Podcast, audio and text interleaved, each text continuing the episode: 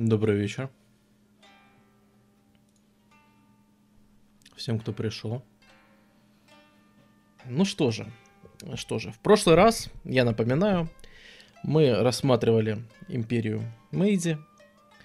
Э, мы рассматривали, как Япония э, проходила свой путь прогресса. И закончили мы русско-японской войной, и, в общем-то, которая была логичным завершением всех инноваций, которые Япония проводила.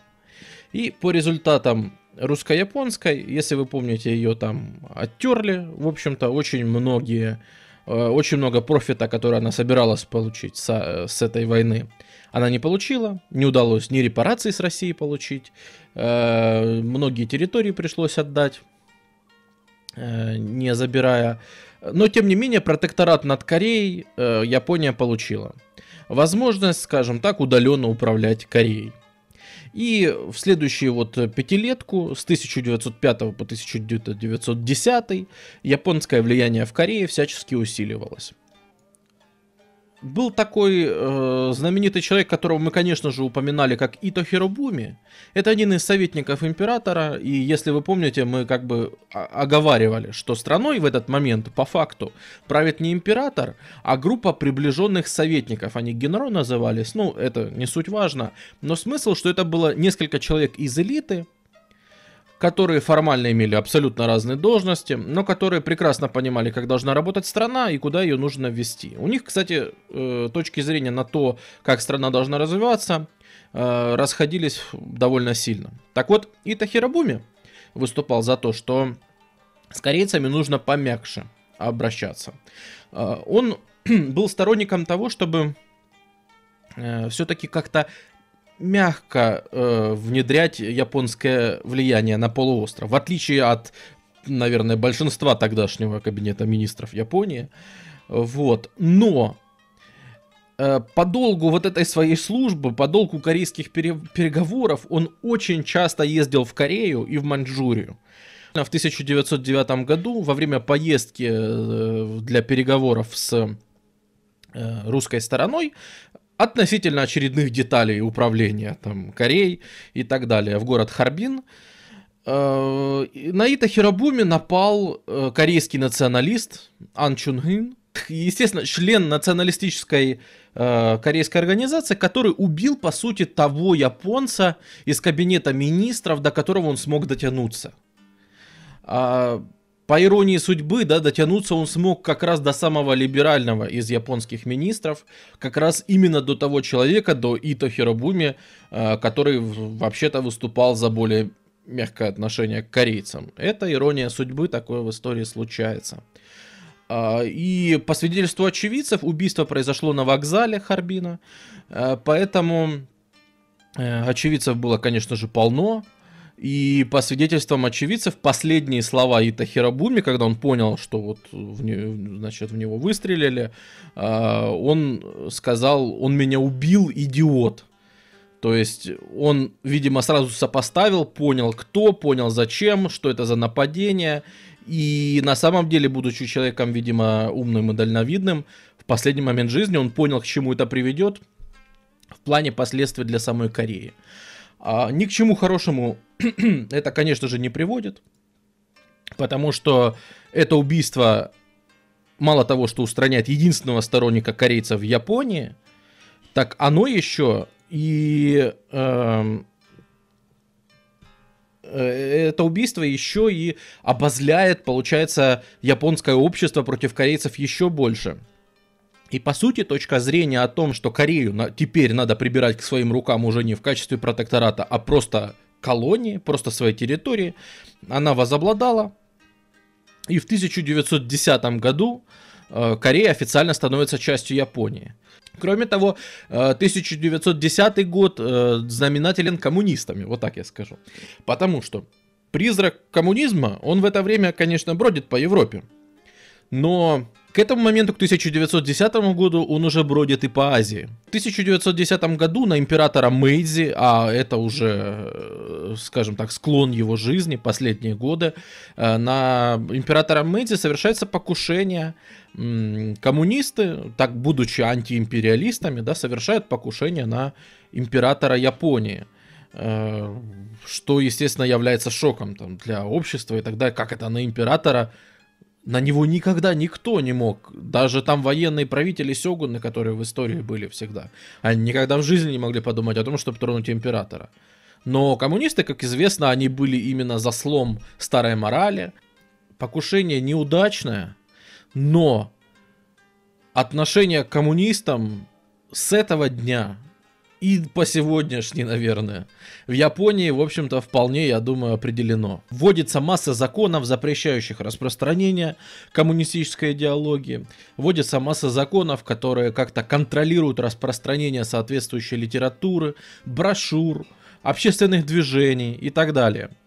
И между прочим, очень интересная точка зрения, что даже не точка зрения, а это очень интересный факт, что в дальнейшем, в 30-х, в 40-х, когда в стране власть захватит, ну, фактически то, что мы сейчас назвали бы хунтой, то есть военное правительство, а, когда в Японии к власти придет военное правительство и начнет репрессии, во многом оно будет опираться на законы против коммунистов, принятые вот только в десятых годах.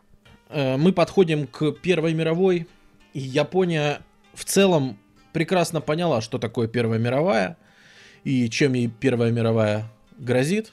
Поэтому Япония, в общем, выбрала сторону свою. Она выбрала быть на стороне Антанты в Первой мировой. Но, ну, естественно, в военные там события, во все остальное особо не вмешивалась. Так, оценив, что, ну, судя по всему, у Антанты экономическое преимущество больше – и на стороне Антанты быть выгоднее, так как в это время Япония очень дружит с Соединенными Штатами, с теми же, которые тоже дружат с Антантой, и Япония на них равняясь, тоже дружит с Антантой. Но, как ни странно, э, эта позиция смогла принести профит Японии. В Европе грохочет Первая мировая, все страны заняты разборками, и на Японию, и на вообще Восточную Азию никто не смотрит. И что делает Япония? Япония забирает беззащитные, оставшиеся без гарнизонов острова. Во-первых, это острова, принадлежащие Германской империи, которая совсем недавно их получила. И самое главное, это э, полуостров э, Шаньдун, Шаньдун, вот так вот.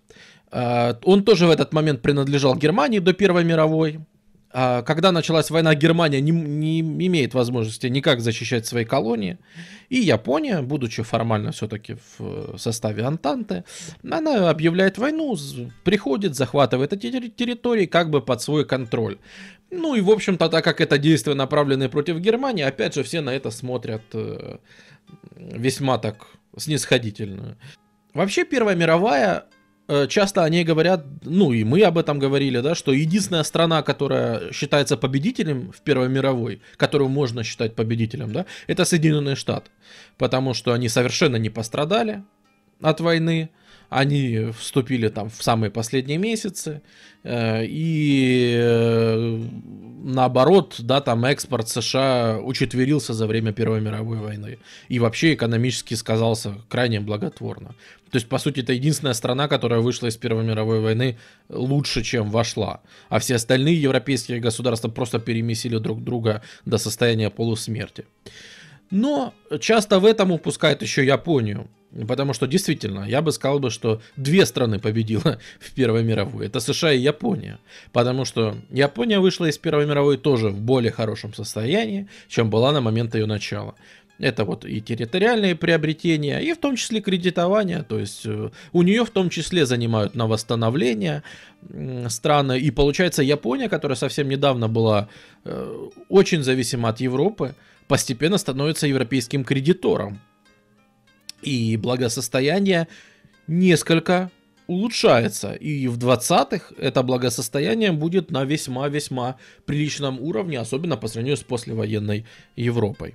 Если вы помните, в самом конце Первой мировой э, происходит такая штука, которая у нас в историографии называется иностранная интервенция э, стран Антанты в, ну, на территорию Советской России.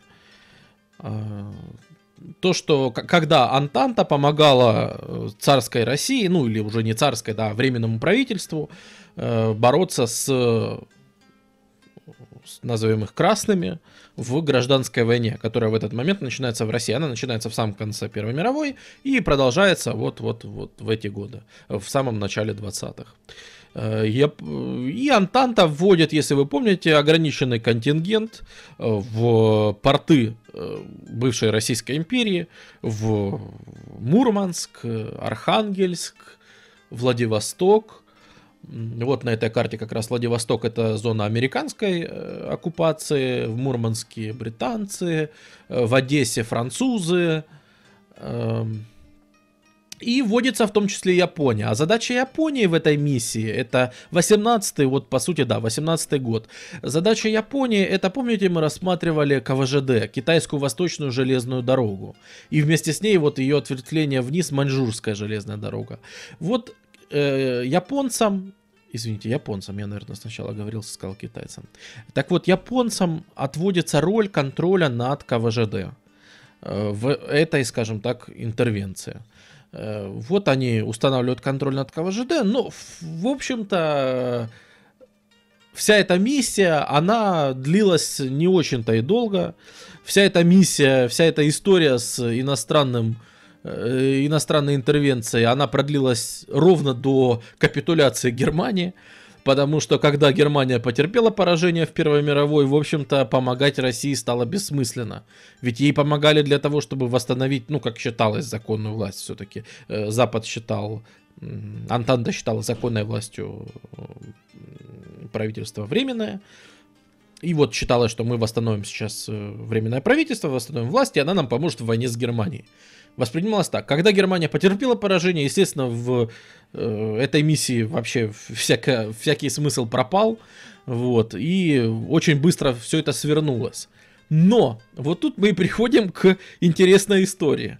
Э, страны Тантанты вывели свой контингент и быстро свернули свою операцию. А вот Япония почему-то этого делать не стала. Япония решила под шумок остаться везде, где ее пустили во время этой интервенции – и там авось, глядишь, значит, за ней это все останется. Они забрали, вот тут на карте не обозначено, э, вторую половинку Сахалина. Эм, они забрали Приморский край. И, в общем, считали какое-то время, что так будет нормально. К японцам очень начинают так относиться с подозрением. А почему вы остались? Почему Сахалин у вас? Почему мы же уже вывели оттуда войска, миссия Антанты закончилась, что за проблема? И э, в 21 году, когда идет Вашингтонская конференция, на которой обсуждаются всякие геополитические вопросы, э, в общем-то на Японию наезжают очень крупно все окружающие страны. И практически заставляют ее вывести э, все, что там было в Советской России. Э, японцы пытались, ну, на самом деле, эта история больше гражданской войны, конечно. Если вы помните, была создана Дальневосточная Республика, ДВР. Э, вот она создавалась как раз в сотрудничестве с японцами. Японцы сначала думали, что они установят над ней протекторат, будут там как-то управлять удаленно. Ну, в общем, с этим не сложилось. Э, как бы то ни было, не, не, не срослось с японскими планами э, вторжения, скажем так, интервенции в Приморье. Но очень интересное последствие этой Вашингтонской конференции, которая сейчас скажется непосредственным образом. Япония, так как видят, что она растет, благосостояние у нее растет, мощь все растет и растет. Откуда? Как? Эм, решают довольно жестко ограничить Японию в росте флота. И устанавливают, что японский флот, это на этой же Вашингтонской, 21 год. В 21 году Японии говорят, ваш флот не может быть больше двух третей, не может составлять больше двух третей от флота Великобритании или Франции. То есть, ну, у кого-то меньше, да, вот у Франции меньше флот. Вот, значит, вы от двух третей Франции не можете больше иметь флот. Иначе, ну, как это будет нечестно. В общем, вам запрещается иметь флот больше, чем у европейских э, держав. Грубо, читайте так. Э, но это ограничение, ведь это 21 год, оно распространялось только на классы кораблей, которые мы называем battleship. То есть э, линкоры, вот это все. Э, крейсер, канонерская лодка и так далее. То есть battleships. О совершенно новом виде вооружений авианосец никакой речи в этом запрете не идет. То есть, конечно же, вы не можете э, иметь больше кораблей, да, но на тот момент авианосцы в эту систему, в классификацию Battleship не входят. Э, это, скажем так, только-только появившийся тип кораблей, пока еще никто не понимает их потенциал, пока еще никто не видит, э, значит, что, что вообще можно извлечь из этого. Э, и японцы, они первые вычисляют пользу от керриеров не потому, что, э, скажем так, там гении, ну, скажем, военной мысли. Хотя адмирал Ямамото, безусловно, был достаточно талантливым товарищем. Но в первую очередь э, они переходят на авианосцы, на разработку авианосцев ровно потому, что им запрещено иметь большой флот из других э, вот, артиллерийских кораблей, как мне правильно подсказали в чате. Э, к чему это выльется? Это выльется к тому, что к началу Второй мировой войны у Японии будет 11 авианосцев, а у ближайшей к ней стране по этому параметру Соединенных Штатов Америки будет их всего 3. Вот. Так что в этом вопросе Япония достаточно, достаточно э, сильно вышла вперед в плане прогрессивности военной мысли. Ну, как бы то ни было, это 20-е, это еще 20-е, ни о какой войне еще речь не идет. Давайте, а то мы сразу в войну, в войну. Я вообще о Второй мировой войне, несмотря на то, что мы ее, конечно, обсуждать будем, но она нас интересует постольку поскольку. Потому что по Второй мировой войне нужно делать отдельный цикл стримов, стримов на 10, наверное. А, и, естественно, никто этим сейчас заниматься не будет. Нас волнуют э, вполне конкретные детали. Какие детали? А такие. У нас начинаются 20-е годы в Японии. И вот благодаря всему, что мы перечислили, вот некоторые приобретения э, в Китае, э, приобретения Кореи, кредитование европейских государств, Э, в общем-то, ситуация в Японии, это можно назвать чем-то вроде процветания. Если помните, в США в этот момент идет как раз так называемый период prosperity, когда благосостояние растет какими-то умопомрачительными темпами. И э, Япония, занимаясь исключительно перерабатывающей экономикой, то есть Япония сама почти ничего не добывает, Япония только а, закупает товары, из них делает продукцию и куда-то продает еще. Вот. Япония тоже себя чувствует прекрасно. В этот момент, э, в 20-х же годах, постепенно уходят вот те вот старые советники, которые были при Мэйдзе, которые правили страной. А, они уходят. Кого-то убили, какие-то Херабуми. Кто-то умирает от старости, как э, Ямагата Аритома. Вот он, например.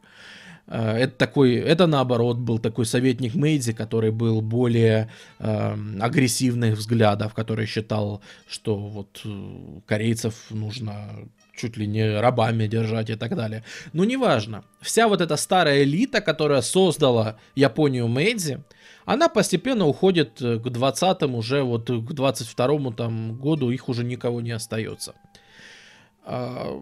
И приемников, при, преемников, преемников у этих генерал-советников особо нету. Страной, по сути, управляет э, парламент, который был создан, и кабинет министров.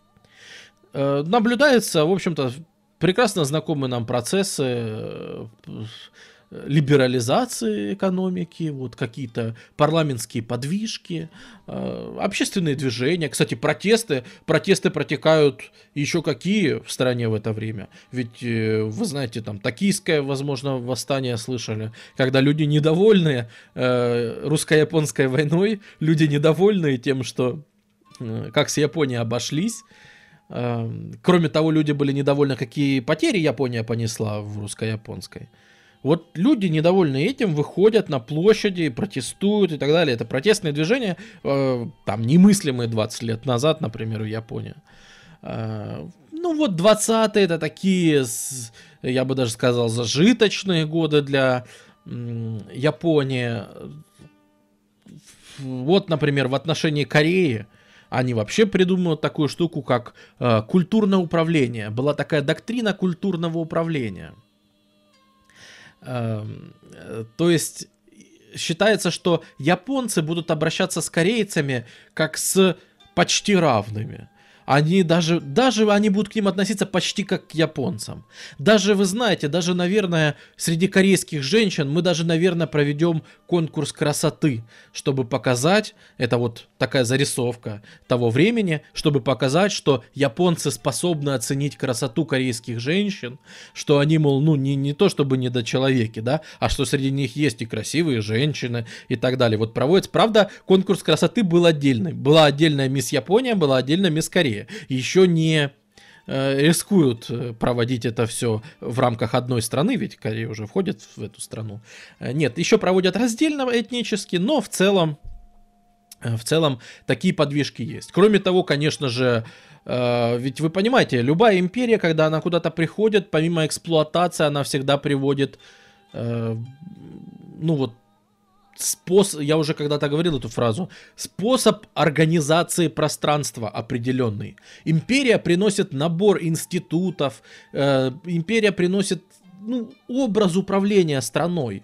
Если Корея была еще таким полуфеодальным действительно образованием, да, то когда приходит Япония, там, помимо отношения к корейцам, конечно же, как к людям второго сорта, конечно же, это эксплуатация страны ради ресурсов и всего остального. Э, если мы помним, вот в Северной Корее там э, горнодобывающая, там угля много, там железо, есть что оттуда добывать. Эм, но, тем не менее, Появляются начальное образование по всей стране, вводится. Э, вводится образование настолько э, повсеместно и внезапно, что до этого его не было абсолютно. Э, в тех же 20-х годах оно появляется практически везде. Э, и влияние настолько сильное, что вот кореевед Федор Тертицкий, возможно, вы такого знаете, который ведет прекрасный же э, в Live Journal, он как-то описывал случай, что он поехал э, в пригород Сеула, уже в наши дни, вот совсем недавно, пару лет назад, например. Он поехал в пригород Сеула, в Сувон, в Корее, и разговаривал с очень пожилым дедушкой. Разговаривал о жизни, а помнит ли он Корейскую войну, а помнит ли он еще что-то. Ну, это то, чем занимаются люди такой профессии. Они ездят и опрашивают очевидцев. Э, это, кроме того, это очень интересно. Так вот, когда он спросил этого дедушку в пригороде Сеула в 2011 году, э, а вы какого года рождения? Дедушка ему на автомате ответил, Сандзюро Кунен, по-японски 36, 36 -го года рождения. Почему он ответил по-японски? Человек, который кореец, всю жизнь прожил в Корее. Да потому что начальное образование он получал, в... его считать учили по-японски в свое время. Вот он в 30-е годы там э, пошел в школу, там, вот его учили считать, его учили в японской школе. И поэтому до сих пор на автомате, когда говорят год рождения, да, он сказал это по-японски. То есть это настолько глубоко, до сих пор видно какие-то следы этого периода. Кроме того, развивается промышленность, при этом довольно четко разбивается, да, что Южная Корея будет э, аграрным, э, а, а, аграрным районом, э, тогда ведь Корея единая, нет еще этого разбития. Э, на две Кореи. Но, скажем так, уже Япония примерно прикидывает, что на, на юге лучше выращивать рис, на севере лучше заниматься промышленностью. И, в общем-то, Япония практически целиком и полностью развивает только Северную Корею. Ну, то, что потом мы будем знать как Северную Корею. Вот. Э, тут строится первая, кстати, железная дорога, одна колейка, до сих пор существующая и работающая в КНДР. До сих пор они ездят на японских одноколейках. Э, ну, помимо того, что они, конечно, потом сами построили, но я имею в виду, что что э, то, что японцы построили в 20 до сих пор не вышло из, из эксплуатации. Э, электричество появляется впервые именно в эти годы и так далее. То есть, ну, опять же, да, это, это известная история с тем, что делает империя, когда приходит куда-то. И вот казалось бы, ну вот куда, куда мы идем, да? Что, что вот за ситуация, куда она нас ведет? Все прекрасно, Корея управляется, многие говорят, что корейцы тоже люди. Не все, конечно, но многие так говорят. То есть, вообще-то, картина оптимистичная. Дальше будет хорошо. Вот, ну, что может пойти не так? Вот, действительно, что может пойти не так? Может, может. В 29 году начинается Великая депрессия. В 29 году начинается э, крах Нью-Йоркской биржи, экономический кризис затяжной, от которого страдают все, кто завязан на Соединенные Штаты очень-очень сильно, в том числе и сами Соединенные Штаты. Но больше всех в этой ситуации страдает Япония. Именно Япония, потому что как раз у нее особенность ее экономики, что Япония сама ничего не добывает, она не заним, ну практически, она не занимается, вот знаете там как можно продавать, там вот как вы раньше добывали, там нефти продавали. Вы даже во время кризиса добываете нефть и продаете, и все равно вы что-то имеете. Да, вы имеете меньше, чем раньше, но вы что-то имеете, у вас есть что продавать. У Японии ничего такого не было. Она занималась исключительно вот этой вторичной переработкой. Она исключительно закупала товары и продавала то, что переработала. И по ней этот кризис бьет э, чудовищно. То есть рушится моментально и все. И непонятно куда, безработица и все остальное как-то приходит внезапно и сразу. Что это порождает? Во-первых, это порождает всплеск антиамериканских настроений. Естественно, Э, ведь это Нью-Йоркская биржа, биржа треснула, а не наша, а не токийская. Э, значит, что? Значит, виноваты, конечно же, американцы. Эм, а мы им так верили. Вот, ну, ситуация, в общем-то, примерно такая. Но вообще-то виноваты вообще все европейцы. Вот тут, в этот момент, когда ситуация экономическая становится плохой, как известно, в плохое время, да, всегда очень негативные тенденции, они становятся всегда лучше заметны. И вот э, у японцев появляется вот именно в общественном настроении появляется вот эта нотка о том, что вообще эти европейцы давно надо было, давно надо было от них от всех отмежеваться. Вот еще когда они нас там с русско-японской проставили. Вот еще во время Вашингтонской конференции, когда они нас проставили. Но дело в том, что тогда это было не так заметно и, в общем-то, мало кого интересовало. Потому что Япония, ну, все равно развивалась, все равно как-то она шла вперед, да. То вот в, в сложное, в тяжелое время все старые обиды, которые все это время время копились. Они внезапно вспоминаются, что «а вы там были, вы там были, вы то делали» и так далее. То есть вообще антиевропейские настроения достаточно сильны в этот момент.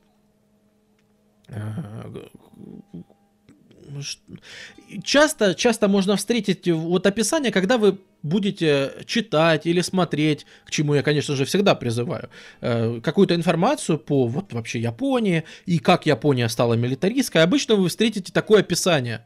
Причем оно встречается практически везде. Жила-жила Япония, тут пришли милитаристы, э, установили диктаторский режим, и, значит, всех под дулами пистолетов погнали на войну и погнали совершать преступления. Извините, так не получится.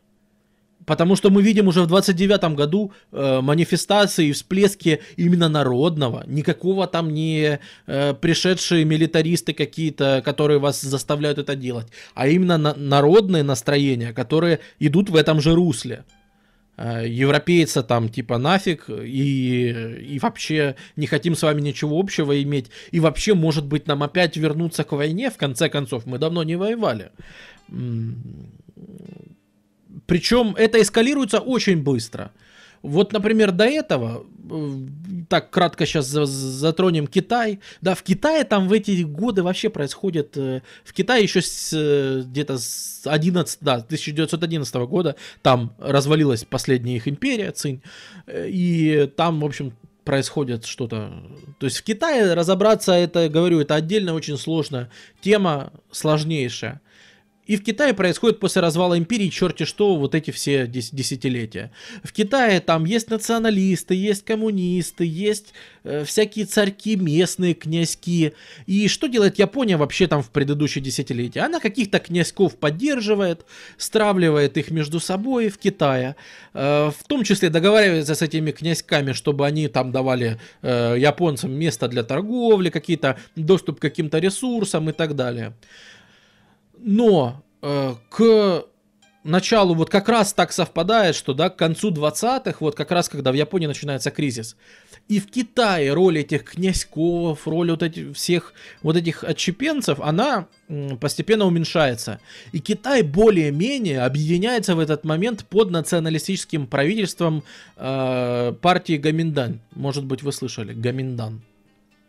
То есть националисты, в принципе, более-менее уравновешивают, как-то собирают вместе Китай. Э, там впервые они хоть какую-то форму, хоть какую-то стабильность придают сейчас Китаю.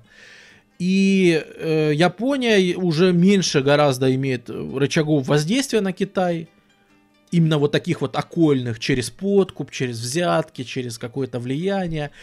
И в японских кругах все чаще высказываются отношения о том, что вы знаете, что-то китайцы крепчают, что-то, может быть, пока они не покрепчали, нам необходимо пойти в этот Китай и, может быть, э, немножко поговорить с э, китайцами. Нет, не с Китаем, не с Китаем, с Маньчжурией. Появляется такая интересная те- теория о том, что э, есть Китай, а есть Манчжурия. И якобы она не относится... Действительно, она этнически отличается от остального Китая.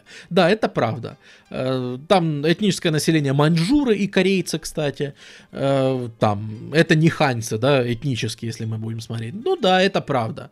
Но тем не менее, вот Япония считает, что мы, значит, э, установим некое государство Маньчжоуго, а сам Китай, конечно же, трон, трогать не будем. Нет, нет, нет. И ни в каких документах мы даже указывать не будем, что мы хотим какой-то Китай захватить. Ни в коем случае. Мы захватываем вообще независимую тут, значит, эту самую территорию Маньчжурия, которая никакого отношения к Китаю внезапно, да, не имеет. Хотя последняя династия китайская, она вообще-то была маньчжурская. Э, вот. Но, но, вот, значит, тут появляется такая теория.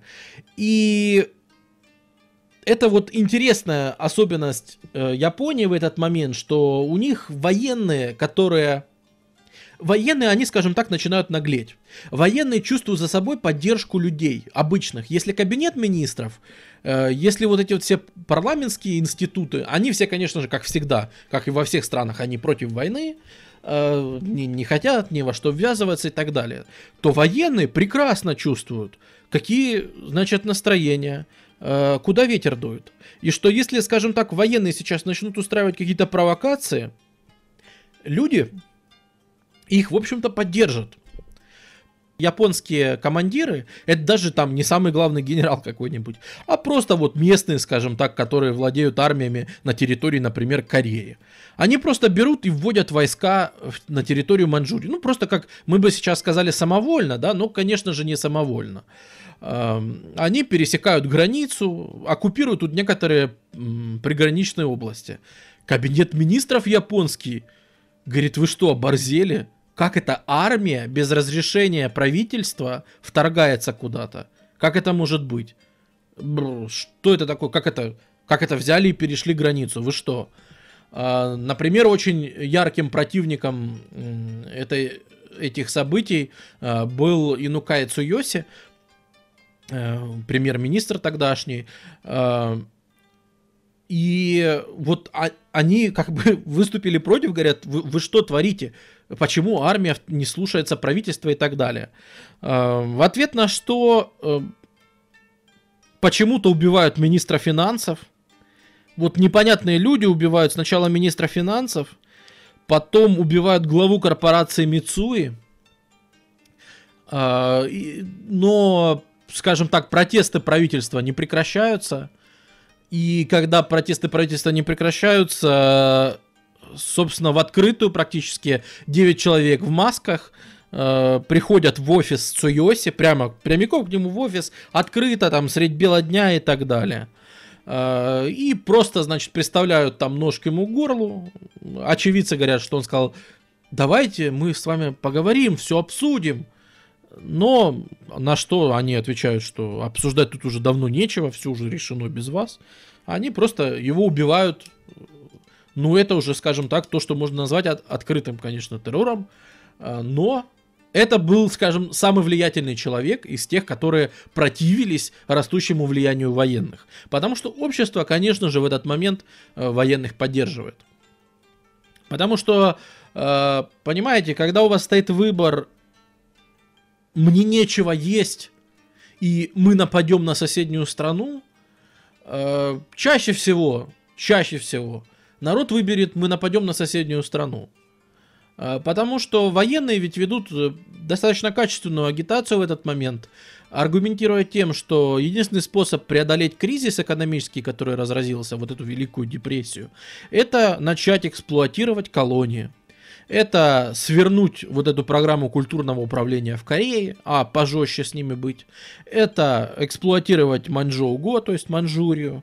Это эксплуатировать, возможно, и какие-то другие части Китая, возможно, и другие э, колонии Тихого океана. Почему бы и нет? И, в общем-то, это выглядит как вполне достойная, вполне адекватная причина. Эм,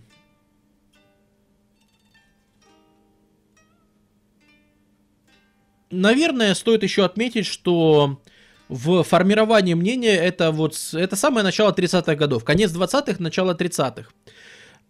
Очень большую роль тут не нужно забывать, что это появление масс-медиа, появление радио. Э, и, конечно же, люди, которые совершенно к этому не подготовлены, э, они очень под сильным влиянием этой пропаганды находятся. Все-таки тут я согласен, что нужно оговаривать, какое влияние государственная пропаганда военных имела на людей. То есть, да, они поддерживали, но они поддерживали после соответствующей обработки. Это не то же самое, да, что чтобы, если бы это было без поддержки тех же средств массовой информации. Впрочем, о СМИ японских мы поговорим чуть дальше. У меня есть гораздо более э, острый, но гораздо менее разрекламированный, гораздо менее известный, скажем так, пример, который всегда меня поражал. Вот. Также, как ни странно, кстати, Э, как ни странно, планируют вот эти люди, которые убили того же Цуйоси, они планируют в том числе и убийство Чарли Чаплина. Внезапно. Да. Э, Чарли Чаплин в этот момент находится с гастролями в Японии, и на него готовится покушение, потому что Чарли Чаплин является олицетворением уже, вот, да, прошло всего пару-тройку лет. Э, раньше бы никто бы в жизни так не подумал. Да, а тут уже Чарли Чаплин является как бы олицетворением вот этой упадочной культуры Запада, потому что Япония считает, что Запад свое уже, наверное, изжил, Запад просто сейчас загнивает, и это чуть ли не его последние годы жизни Запада, а дальше наступит эра Японии.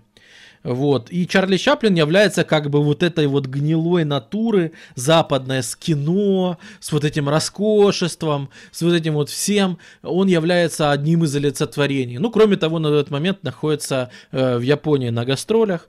Вот. И, по сути, Чарли Чаплина, между прочим, спасло только то, что э, среди вот этих военных был поклонник его таланта, поклонник Чарли Чаплина, и он с ним находился э, в тот, ну, во, во время всех поездок. То есть совершить покушение на Чарли Чаплина, не задев сам, самих военных, да, было нереально. И только это, по сути, хотя он об этом не имел ни малейшего понятия. Я даже не знаю, узнал ли он когда-нибудь. Это сейчас мы по документам это знаем. А в то время я даже не уверен, что... Э, Трогнин спрашивает, это какой год? Мы обсуждаем 32-й где-то. 31-й это начало вторжения в Манчжурию, 32-й это полномасштабное вторжение в Манчжурию и вот эти все протесты. То есть мы обсуждаем где-то 32-33 год. Эм, значит, э, ну, по сути, да, по сути, Чарли Чаплину в этот момент повезло. Авадон спрашивает, а мода в те времена была американская или европейская? Э, я не знаю, как вы отличаете моду американскую или европейскую. Э, Все-таки Нет, ну, наверное, я примерно понимаю, что, что имеется в виду. Э, да, пополам, пополам. Японцы как раз в свое время... В этот момент японцы активно возвращаются к традиционализму.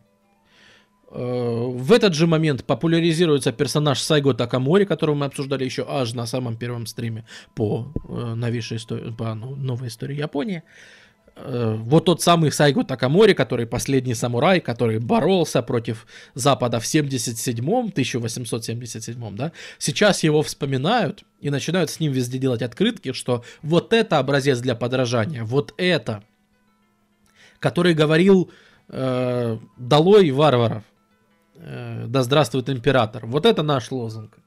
Э, и вообще во многом, скажем так, считается, что Японии нужно вернуться к ее традициям, э, а Запад это наносное. То есть немножко вот, даже, да, даже не немножко, а довольно сильный откат идет от того, что мы обсуждали в 1880-х, 90-х и так далее. Эм, ну, скажем так, у японцев опять они вернули себе чувство собственного уважения просто против после там, ну, одной, второй, третьей выигранной войны оно и должно было появиться. Наверное, так стоит сказать. А, вот. Кроме того, конечно же, появляется точка зрения о том, что... Э, нет, не появляется точка зрения. Наверное, все-таки давайте скорее закончим. А, в рамках вот этих всех настроений контроль над э, Кореей, он ужесточается. Например, э, вводится полит, так называемая политика смены имен корейское имя больше не считается нормальным. Иметь корейское имя – это значит быть практически предателем. Тот, кто носит корейское имя, он чем-то не доверяет японцам, он подозрительный человек – и многих корейцев, в общем-то, заставляют э, сменять имена на японские, брать э, имена, которые звучат как японские, просто там придумывать себе, можно какие-то аналоги корейским придумывать. Идет эта мода э, Курилы, да, конечно, японские. Неркан спрашивает, я, Курилы японские? Да, Курилы, конечно же, японские. Э, вот даже часть интеллигенции корейской, э, та часть, которая была лояльная Японии, которая, скажем так, та часть интеллигенции, которая приветствовала внедрение э, культуры, внедрение образования, внедрение вот этого всего, но при этом не, как бы это сказать, э, закрывали глаза, да, на то, что корейцев считают вторым сортом эта часть корейской интеллигенции, она говорила, нет, ну смотрите, мы принимаем японское имя, и нас уже не считают вторым сортом. А образование остается, а промышленность остается, а электричество остается, а железные дороги остаются. А все, что нам нужно, это всего лишь забыть, что мы корейцы, и всего лишь стать японцами. Э, разве это не прекрасно? Э, консолидированной позиции среди корейской элиты, конечно же, по этому вопросу нету. Вот. Япония исповедует э, на данный момент э, жесткую политику, что в японскую, в имперскую армию не призывается никто, кроме э, самих японцев, никаких китайцев, прости господи, ни корейцев, никого, ни, ни маньчжуров, их в армию набирать нельзя. Воевать могут только японцы. Все остальные, они, они слишком слишком слабы для того, чтобы воевать. Вот. Но так или иначе, война это такая палка о двух концах, что с одной стороны, оккупация Маньчжурии, она действительно дает под приток ресурсов, дает приток э, там, денег, богатств каких-то в Японию, и экономическая ситуация начинает выравниваться, но это же такая змея, которая ест свой хвост всегда. Потому что для поддержания этих военных операций, военных усилий, вам нужна все более и более большая армия, все более и более денег. То есть, по сути, те деньги, которые, да, вы выручаете дополнительные деньги завоеваний, но вы их же и должны пускать дальше в армию, чтобы эти завоевания либо продолжить, либо закрепить. Э, поэтому это как белка в колесе. Вы пытаетесь, пытаетесь приобрести новые-новые э, достижения, новые территории, но при этом вы все больше и больше вкладываете в армию, чтобы это проделать. Вот.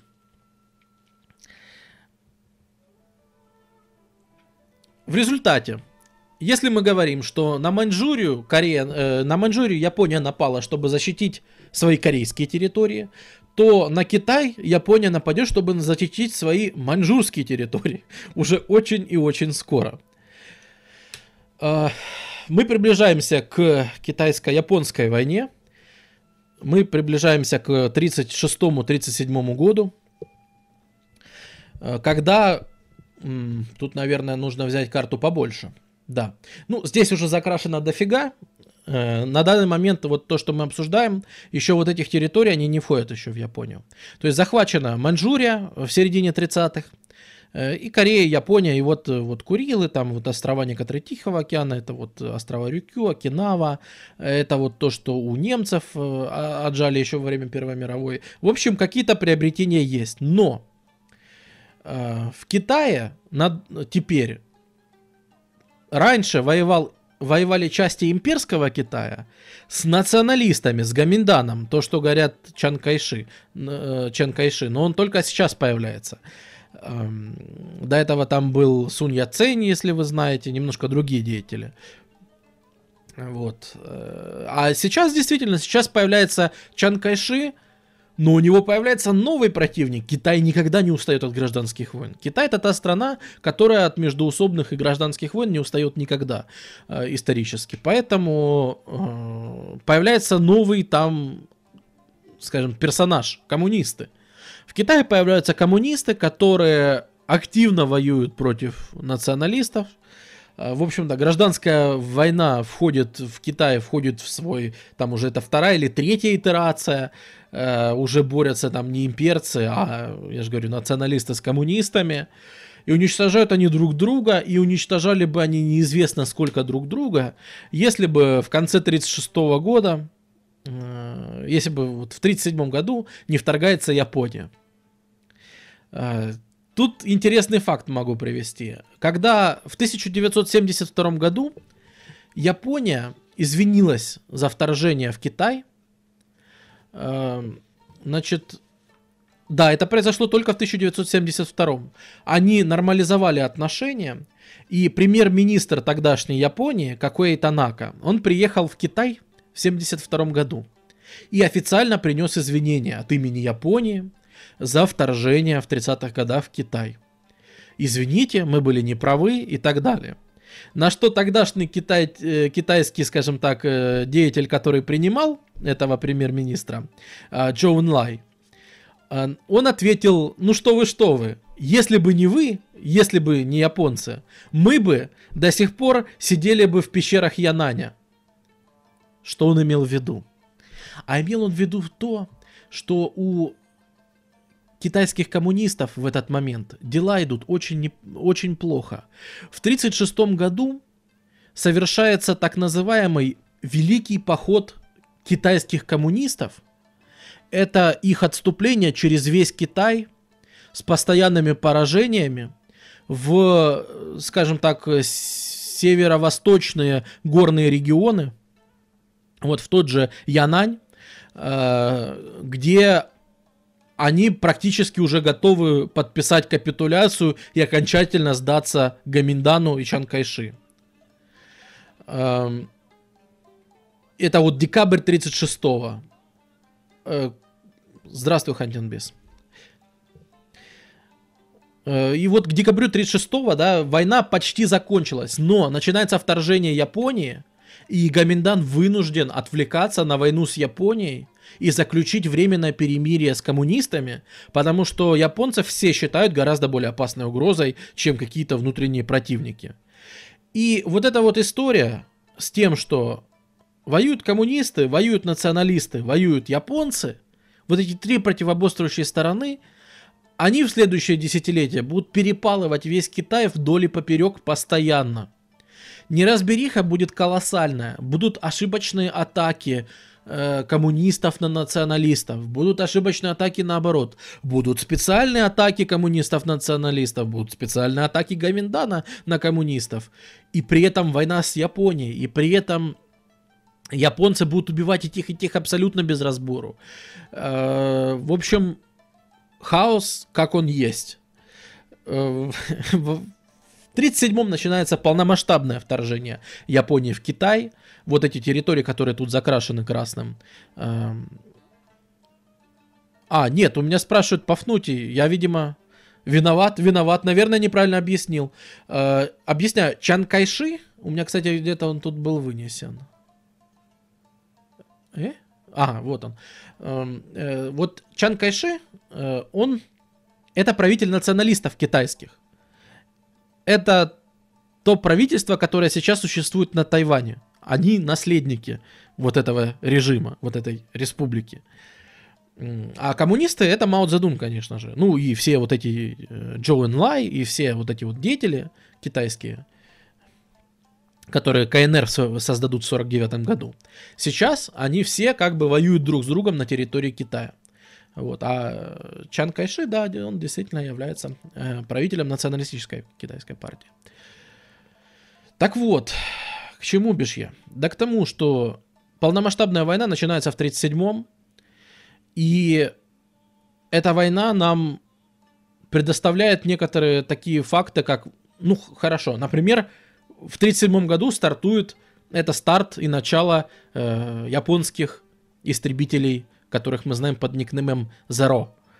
А, знаменитые истребители, которые прекрасно себя показали. Причем интересный факт. А, ведь генералы отправляют в Японию домой отчеты о том, как идет война. И показатели истребителей Zero были настолько эффективны, что в Японии считали, что рапорты подделаны, что это неправда. Оказалось, что это правда. Они бились против китайской авиации. И, это, кстати, интересный э, факт, и он сейчас для многих будет уже ближе к телу. Потому что в 1937 году коммунистам, которые на севере, они ведь даже географически находятся на севере Китая, им начинают помогать СССР. И помогает как раз в основном авиацией. Так как, ну, полномасштабно туда не введешь войска, ну, все-таки это другая страна, другие события, все-таки э, события, ну, такие. Вот. И, но авиационно СССР помогает. Помогает с 37 по 39 год.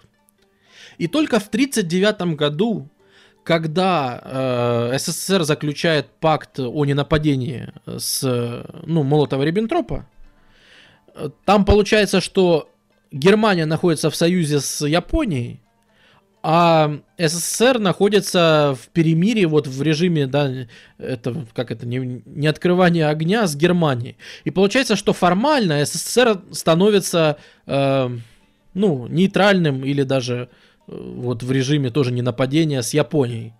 И поэтому СССР потихоньку оттуда свою помощь сворачивает к 1939 году, но успевает произойти кое-что – это кое-что, наверное, многим из вас известно, как битва при Халхинголе.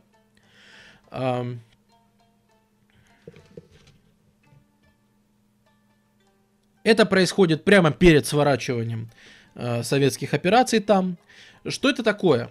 Э, японцы э, захватывают, наносят такие поражения китайской армии, когда смотришь цифры, там что не столкновение, взято в плен 10 тысяч, что не столкновение, взято в плен 20 тысяч, что не столкновение, там разбита полумиллионная армия китайская и так далее. Как это может быть? Что происходит? И японцы, очень растягивая, скажем так, свои силы. И, в общем-то, зная о том, что Советский Союз поддерживает э, коммунисти... коммунистов в Китае, э, Япония, в общем-то, как бы это сказать, напарывается э, на генерала Жукова. На Жуков в этот момент служит ровно вот тут, э, вот, на реке Халхингол. И японская армия, которая была настроена на то, что она сейчас тут гоняет э, сотнями тысяч китайцев, что она сейчас, в общем-то, точно так же погонит этих всех со- с- Советский Союз. Оказалось, что Советский Союз к этому моменту уже наштамповал там черти сколько этих БТ-5 или как они там назывались. В общем, У Советского Союза приличное количество танков, э, которого нет даже близко у японцев. И, в общем-то, японцы, как говорится, огребают очень серьезно.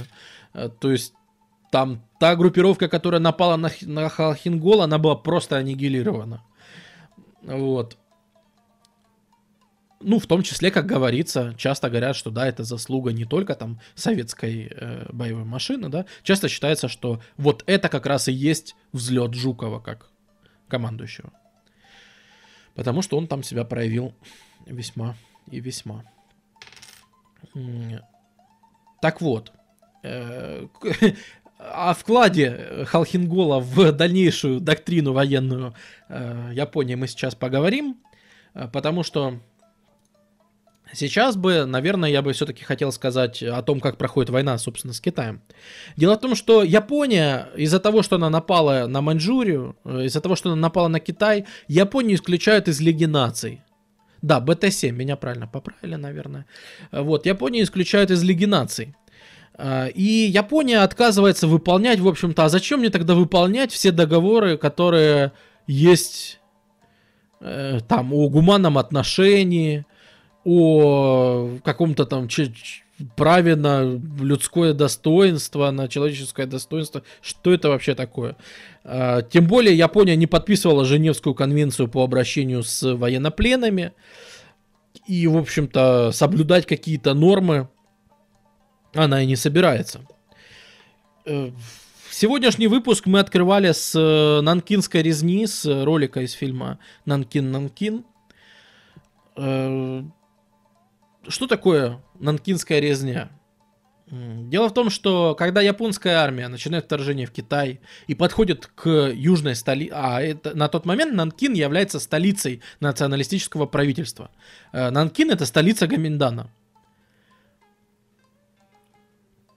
И японцы подходят к Нанкину своей достаточно э, мощной армией, которая уже на этот момент так одержала целый ряд побед. И что происходит? Вот тут действительно до сих пор пытаются как-то изучить, до сих пор пытаются понять, что же тут произошло, как это могло произойти. В конце-то концов. Наверное, нужно отметить, что начинается все с того, что командующий гарнизоном Нанкина, то есть из армии Гаминдана, он просто сбежал. За день до наступления он просто сбежал. Он никого не, он не предупредил, ни гарнизон, ни армию. То есть допустим, на утро просыпается армия, а у нее нет высшего командования вообще. А гарнизон, на секундочку, несколько десятков тысяч человек. И на секундочку целый город, который не знает, что делать. У него нет коменданта, у него нет командира, он не знает, как обороняться, что делать и куда бежать. И в ситуации полнейшего хаоса, дезорганизации, кто-то куда-то эвакуируется, кто-то куда-то бежит, кто-то не знает, что делать, кто-то говорит, я буду защищать там свой дом, кто-то говорит, а я не буду защищать свой дом. В общем, в ситуации полной неразберихи к городу подходит довольно организованная и злая японская армия. Злая, потому что, опять же, агитация, в общем-то, говорила, что Корейцев бить можно. Смотрите, что европейцы делали с, э, тьфу, с китайцами. Вот с китайцами вы можете делать что угодно, практически. И вот тут я все-таки скажу о вкладе средств массовой информации, который очень часто игнорируется, и меня это бесит. Я очень рад, что у меня есть возможность об этом сказать. Потому что э, происходит такой инцидент, который часто не упоминают. Он, пере... он происходит за день до Нанкинской резни.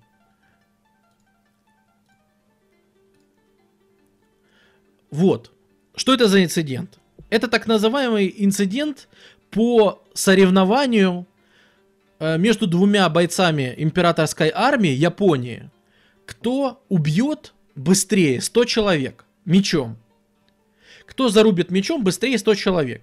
По некоторым данным они соревновались, кто обезглавит быстрее 100 человек. Это, в общем-то, Ташаки Мукай и Цуёши Нода. А, вот. Они проводят такой конкурс. Э, вроде как номинально побеждает со счетом 106-105, потому что в 100 они, видимо, не уложились. Мукаи, но, э, значит, э, все-таки они решают, что э, ситуа... ну, конкурс этот продолжить, потому что, ну, все-таки победитель э, еще не определен. И по всей Японии выходят газеты, вот такие, вот, вот ее скан, с заголовком «Потрясающий рекорд». Потрясающий рекорд. Два блестящих воина. Два блестящих воина японской императорской армии. Значит, чтобы показать свою силушку богатырскую – начали отчекрыживать головы пленным, э, причем даже не совсем понятно, это были пленные э, Гаминдана, в смысле армии китайской, или это были пленные, да, просто мирные. Э, когда вернулся домой э, Цуёши Нода, э, у нас есть часть с ним интервью. Вот я, извините, я его просто зачитаю. Это интервью с Нодой, прямая цитата, что он сам говорил для газеты, потому что э, у него появилась куча фанатов, ничего себе, сколько он э, убил. Э, и он, значит, дал интервью. Нода. На самом деле, в схватках я уничтожил не более трех-четырех человек. Мы становились перед захваченными нами окопом и звали их «Ни, лай, лай, ты иди сюда». И глупые китайцы все разом начинали бежать к нам – После этого мы выстраивали их в шеренгу и убивали с одного края до другого. Меня хвалили за то, что я убил сотню человек, но, честно говоря, почти все они были убиты вот так. У нас двоих было соревнование, но когда меня спрашивали, трудно ли это было, я отвечал, что нет. А, мне кажется, после слов ноды тут э, какие-то дополнительные комментарии, мне кажется, излишни. И э, важно понимать, что растиражированность этой газеты и само отношение, в том числе и печати, к тому, что смотрите, это ну как пример для подражания, да, потрясающий рекорд.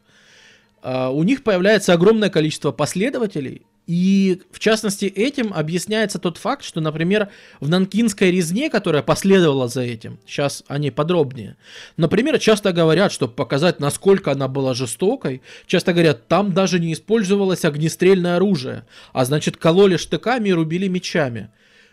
Мне кажется, прямое влияние вот этой вот заметки на этом и есть.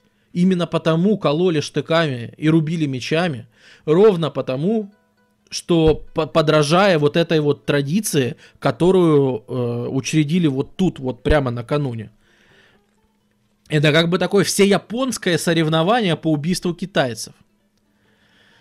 Цифры китайцев, э, погибших здесь, э, ну, раньше считалось, что в Нанкине погибло э, до 300 тысяч человек. До 300 тысяч во время этих событий. А, но в 2007 году опублик... Китай, э, Китай опубликовал бывшие японские документы, которые там хранились, и сейчас э, называют цифру в 500 тысяч, в полмиллиона человек. Э, в 500 тысяч человек, зарезанных в этой резне. Э, Китай, э, Япония сейчас цифру в 500 тысяч не признает, а признает старую цифру 200-300 тысяч. А вот новый, который в 2007 опубликовали, в 500 тысяч, Япония пока еще не признала. Вот, э, значит, на основе чего? Ну, во-первых, у нас есть дневники, потому что японцы совершенно не стеснялись это все документировать и снимать, и есть у нас и документальная съемка, и да все что угодно, и документы и так далее.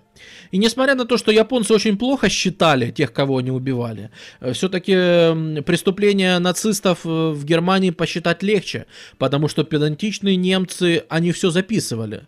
Э, чуть ли не вплоть до того, сколько мы пальчиков кому отрезали и почему и зачем.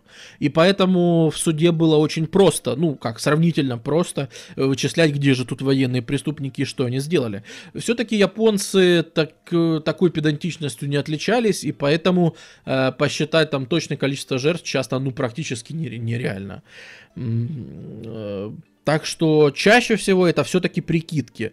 Вот, например, в последующем суде, который был, э, да, ну, этих двух персонажей, конечно же, после войны обоих приговорили к смертной казни на суде по военным преступлениям в Восточной Азии. А, кроме того, например, называется цифра в 20 тысяч изнасилованных китайских женщин в эти же дни. Но под этой цифрой всегда, везде, где вы какой источник не возьмете, будет написано цифра заниженная. А почему заниженная? Ну, потому что про 20 тысяч мы знаем. А сколько же мы не знаем? Такие дела. Ну, а называть там какие-то прикидки, ну, нереально. Э, как ты посчитаешь, сколько и кого изнасиловали? Э, по-моему, никак. Э, кроме того, были соответствующие директивы, которые, по сути, переделывали вот публичные дома, в которые заманивали просто женщин, и туда запускали солдат, да, и, ну, вот, скажем так, это вам награда за то, что взяли Нанкин, например. И как вы там кого посчитаете в этой ситуации, совершенно непонятно. Вот. Э, отдельная нанкинская резня, она делится сразу на несколько, на несколько э, этапов. Ну, например, э, вот пленили китайскую армию. Китайская армия сдалась. 10 тысяч солдат Гаминдана убиты на месте. Просто убиты. Это входит в нанкинскую резню. Просто зарезаны вот тут же. Потому что столько пленных, с ними не знают, что делать. Их просто всех в расход. Но еще 10 тысяч мирных граждан по подозрению в том, что это переодетые солдаты Гаминдана. Еще столько же. Причем это вычислялось чисто бумажно. То есть так, армия была 10 тысяч. Ну, где-то половина еще точно спряталась. Значит, еще 10 тысяч мирных в расход. Вот, ну, то есть такое отношение, в общем-то, весьма и весьма. Как это подействовало, как все эти события подействовали на мораль армии, что японской, что китайской, я думаю, объяснять не надо. Все-таки, когда вы заставляете армию делать вот такие вещи, э, дисциплина в вашей собственной армии, естественно, упадет. Ну, потому что не может человек грабить, убивать, насиловать, упиваться и так далее, а на следующий день взять, козырнуть и пойти воевать там просто за родину, за Хирохита, за тогдашнего императора. Э, Сева его посмертно называют. Э, значит, э, у меня даже, кстати, где-то изображение было. Нет, не то, не то. Вот, вот, вот этот император Хирохита, который, кстати, проправит аж до 89 -го года Японии. Несмотря на то, что он подписывал целый ряд приказов, которые считаются военными преступлениями, ну, например, он подписал указ о создании отряда 731. Я думаю, вы в курсе, что это такое. Э, так как его последние годы достаточно неплохо осветили в СМИ и так далее. Э, отряд 731 это, ну, это часть всего лишь, часть э, опытов над людьми, которые ставили э, японцы в Китае. Вот ее руководитель, собственно, Сиро Иси. Эм, вот э, это, скажем так, подразделение, которое занималось испытаниями э, бактериологического, э, химического оружия. В частности, заражало, ну, обстреливало китайские города. Вот часто можно встретить, что м, во Второй мировой войне не применялось химическое оружие. Не совсем это правда. Химическое и бактериологическое применялось. Просто применялось на китайцев, а на них всем плевать было тогда. Давайте взглянем правде в глаза, просто ну, потому что это лицемерно говорить, ну, они применяли. Конечно, применяли. Просто против китайцев. Понимаете, на, на, на которых только сейчас люди начинают э, рассматривать эти вещи, те преступления, которые там были, и какие-то выводы делать. Что да, действительно. Э, ну, например, мы знаем, что точно обстреливали... Э, Китай ведь был не полностью захвачен. Вот по этой карте видно прекрасно. Э, где там мы показывали? Вот, что еще огромная часть Китая, в общем-то, является неоккупированной. И там правительство в изгнании, в том числе вот националистов и так далее, э, находится. Так вот, э, эти города постоянно подвергались бомбежке и так далее. В том числе бомбежке и распыление чумы, холеры, сибирской язвы и так далее. Погибших от этих заболеваний в годы войны насчитывается до 600 тысяч от бактериологического оружия. Это я цифру называю, если что, не с потолка. Это симпозиум по бактериологическому оружию 2002 год. Доклад. То есть 600 тысяч еще китайцев на неоккупированной территории от распыления ядовитых веществ, которыми занимался отряд 731. Кроме того, там ставили стандартные для нацистов, в том числе Германии, опыты. Это по как люди переносят обморожение, как люди переносят голод, как э, что будет, если людей там э, резать, ну, в общем, прочие ужасы. Смаковать я их не буду дальше. Говорить об этом неприятно. Про отряд, про этот можно много чего почитать, посмотреть и так далее. Вообще тема ужасная. Все. Перехожу на что-то другое. Э, значит, но к чему я вообще вспомнил-то этот отряд? Да к тому, что вот император, он подписывал приказ о создании таких организаций, да, но все-таки на суде потом по преступлениям э, решили, что он находился полностью под влиянием военного правительства, и то есть, ну как, был бы не он, был бы другой император, и он бы подписал, потому что при нем было все решало, по сути, военное правительство и так далее. Но вообще-то вопрос открытый, и у, если вы в Азии упомянете императора Хирохита, будь вы в Китае, э, в Малайзии, в, да где угодно, э, у тех у людей, которые знают свою историю, там к нему отношение очень определенное, и положительного вы не встретите нигде. Хотя, опять же, да, для японцев он вполне положительный персонаж, он проправил, э, ну как проправил, вы понимаете, да, как проправил, уже при демократическом правительстве, но он был до, до 89 -го года, 1989 императором Японии. Вот. Ну, как бы то ни было, э, Китай мы сказали о влиянии на мораль японскую. Все-таки армия-то разлагается, э, совершая такие действия. Эм, но э, разлагается и армия националистов, армия Гаминдана. Она абсолютно деморализована. Она бежит абсолютно отовсюду, откуда только можно, потому что э, слухи о зверствах, которые над пленными совершают японцы, они страшные. Боятся этого, в общем-то, все. И националистическая армия, она просто рассыпается в прах. И в этой ситуации все большую и большую силу в годы войны набирают коммунисты. Потому что коммунисты не боятся попадать в плен. Коммунисты э, более, скажем так, э, готовы. Коммунисты до этого сражались десятилетия в пещерах Янаня, да? До этого коммунисты терпели примерно то же самое от Гаминдана. Уже. То есть это ветераны, которые побывали не в таких ситуациях. Вот. Э, то есть они японцев боятся чуть меньше. И кроме того, что важно, националистическое правительство Гаминдана, оно, конечно же, ведет себя с местным населением. Ну, например, оно ведет э, насильственный призыв в армию. Насильственный призыв в армию никогда ни одному государству не принес дивидендов. Никому это никогда не нравится. Тем более в армию такую неэффективную, как Гаминдан, которую бьют везде абсолютно, и никто туда идти не хочет, все дезертируют и так далее.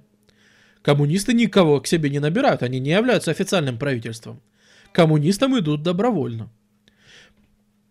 И э, они, скажем так, зарабатывают очень много политического капитала именно в эти годы. То есть ситуация, да, в декабре 36-го, перед вторжением японцев, когда коммунисты были практически никем задавлены, защемлены, казалось, что вот-вот их просто не станет вообще в стране, и никто о них не вспомнит. И мы берем десятилетиям позже, это практически национальные герои и полное недоверие к э, правительству Чан Кайши. Вот. При этом что можно сказать?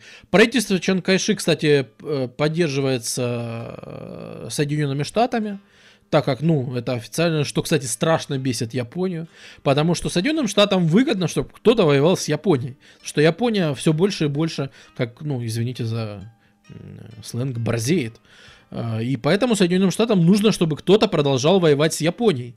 Я напоминаю, что на войне с Гаминданом занят миллион японских солдат японских, это не какие-то там конскрипты из э, территории Кореи и так далее. Это чисто вот японская имперская армия. Вот ее миллион занят, да, просто на войне с Гаминданом. И США всячески спонсируют это правительство для того, чтобы оно продолжало воевать. Потому что без поддержки извне Гоминдан бы рассыпался очень давно, и японцы бы дошли, конечно, вообще неизвестно докуда и как. Э, вот. А так, в принципе, Гоминдан смог пережить войну. Правда, потом в гражданской войне и в 49 году будет все-таки сметен с материкового Китая и останется уже совершенно-совершенно в другом виде и с другими ценностями э, на острове Тайвань. Тайвань, кстати, если вы помните, э, в, под оккупацией Японии находится еще, еще с первой китайско-японской войны 1895 года. Так что о Тайване тут вообще речь не идет. Он давно японский, и никого это не волнует. Кстати, с 1938 года действительно в японскую имперскую армию начинают призывать корейцев и тайваньцев. К ним отношение лучше, чем к китайцам. Э, китайцев японцы так до конца э, войны и не станут ставить хоть в какое-то значение.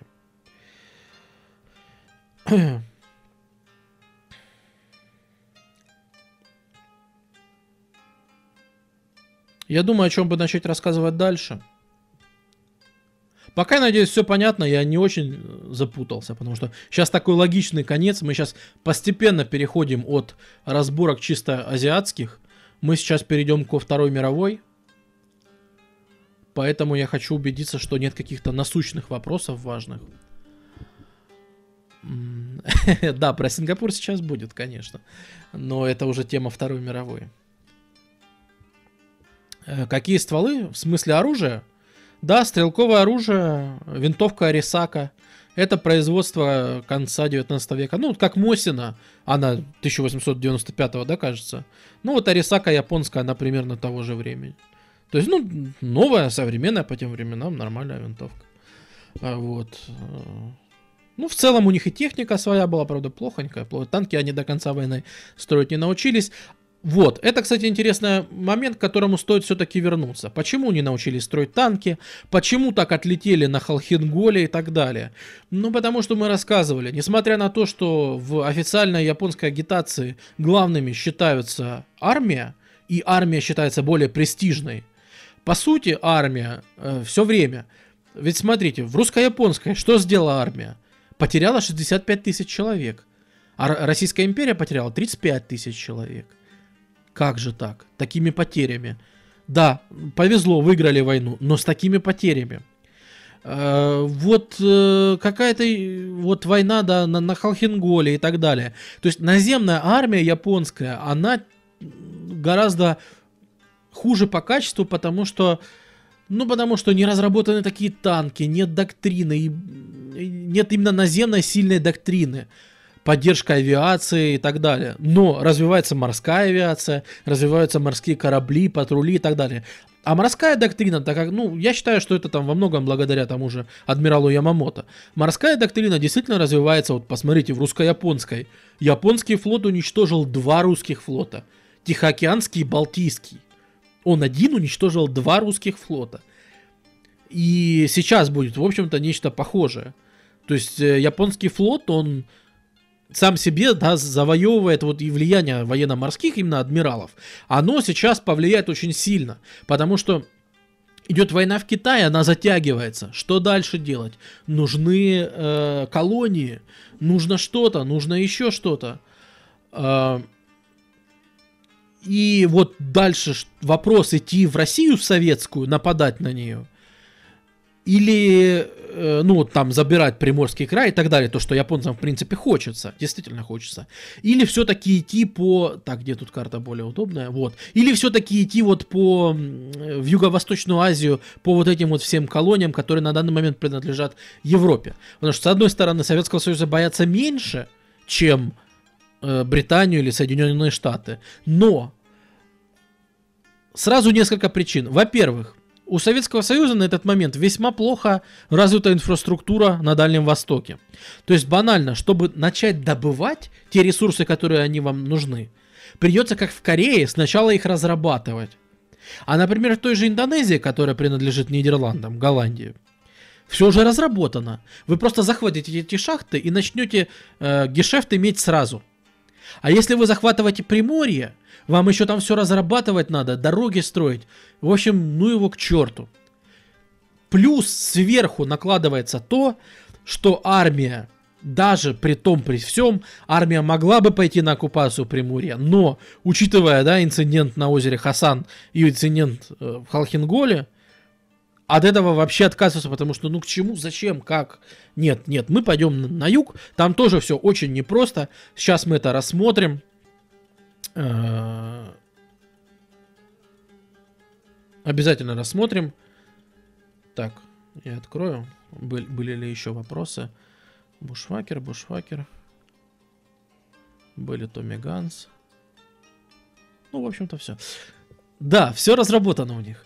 А, так как мы переходим к, к Второй мировой войне сейчас и тому, что происходило тут, я все-таки включу маэстро, потому что... А что с японскими снайперами? Надо понимать, что Япония при, все, при всей своей силе, вот это важный момент, когда часто люди не понимают. Это важный момент, что Япония при том, какой, каким сильным государством она является, э, при, при всем при этом, Япония, э, ведь нужно понимать, что это достаточно бедная все равно страна именно в плане благосостояния, именно в плане жизни простого человека. А это важно для того, чтобы сражаться в вот этом влажном, удушливом климате э, Восточной Юго-Восточной Азии, вам нужны вообще-то неплохие э, физические способности. А откуда они возьмутся, если там японские пайки риса, они ничтожные там по, по западным меркам. И несмотря на то, что... Это, кстати, можно считать еще одной причиной э, того, что армия была более слабая. Э, армия сильнее зависит от э, живой силы, от э, того, как вы себя ощущаете. Э, ну, скажем так, от питания простого солдата, давайте говорить более простыми словами, от питания простого солдата зависит э, больше в армии. Потому что насколько он готов выдерживать длительные переходы, марши, броски, насколько он готов там сидеть в окопе. Э, плюс маленькая ранка, если вы плохо едите, у вас иммунитет ослаблен. Вы от малейшей ранки у вас начнется гноение и так далее. Плюс, тем более в, так, в таком климате, как Юго-Восточная Азия. Он ведь не очень привычен для японцев. Вы не думайте. Японцы э, в этих джунглях какой-нибудь Малайзии, они такие же чужаки, как и европейцы, в общем-то. Японцы живут гораздо севернее, и у них такой климат найти не так уж и просто. Вот. Э, при этом, да, во флоте все-таки все больше зависит от именно техники, от того, что вы построили своей головой. Вы там чуть меньше участвуете в этом всем. Я думаю, это тоже один, конечно, далеко не определяющий, да, но я считаю, что это одна из граней вот этого деления э, и дихотомии между э, армией. Ну что же, мы обсудили, что предпринимается решение идти все-таки на юг. Предпринимается решение идти в колонии. Э, завоевывать их дальше, чтобы содержать эту армию все более растущую, чтобы продолжать вбрасывать в печку экономики новые-новые минералы. Ресурсы, в смысле. Вот. От э, планов на Приморье отказываются. Э, не в последнюю очередь благодаря тому, что были э, не в курсе планов Гитлера на нападение на Советский Союз в 1941-м. Они думали, что... Ну, они подозревали, что нападение будет, но после заключения договора о ненападении они решили, что э, связь была действительно очень плохо налажена между Японией и Третьим Рейхом. Они решили, что все-таки хорошо, раз вы с, Россией, э, с Советским Союзом не нападение, ну значит и мы. Они в сороковом году, в следующем, заключают похожее соглашение и уже будучи часто ну, будучи полностью свободными, да, от войны там, э, начинают готовиться к завоеванию южных колоний. Но как они их будут завоевывать? Тут сложный вопрос. С кем воевать? Воевать сразу со всеми европейскими державами? Как-то как-то сложно. Ведь все-таки у британцев и у американцев сильный флот. Что тут можно сделать? А можно сделать очень хитро. Вы вспомните, как э, в, в начале стрима мы объясняли, как э, японцы забрали э, Шаньдун. Когда началась Первая мировая война, да, Германию там оттеснили, э, у Германии не было сил защищать свои колонии, и Япония просто пришла и захватила ничейный кусок земли. Повторяется ситуация и сейчас. Только с Германией они уже союзники. Поэтому, когда в 1940 году Германия нападает на Францию, Франция терпит поражение, правильно? И ее владение в Тихом океане, острова Таити, Индокитай, они остаются ничейными. И Япония просто приходит и заявляет на них свои права. То есть Япония дождалась, пока Германия в Европе выбьет Францию. И пользуясь тем, что у Франции непонятно что, непонятно э, как вообще устроено, есть правительство в Виши, которое сотрудничает с фашистами, есть правительство в, игна... в изгнании, которое не сотрудничает и так далее. Э, действительно, Япония вводит э, свои, это вот 40 год, июнь, Япония вводит свои корабли сюда, в Индокитай, это Вьетнам, э, Камбоджа, вот это все. Значит, там были, конечно, французские части, но они, в общем-то, не в состоянии сами себя защитить, потому что, ну, потому. Вот. И эта часть э, колоний французских оккупируется японцами. Далее, ведь капитулировала Голландия.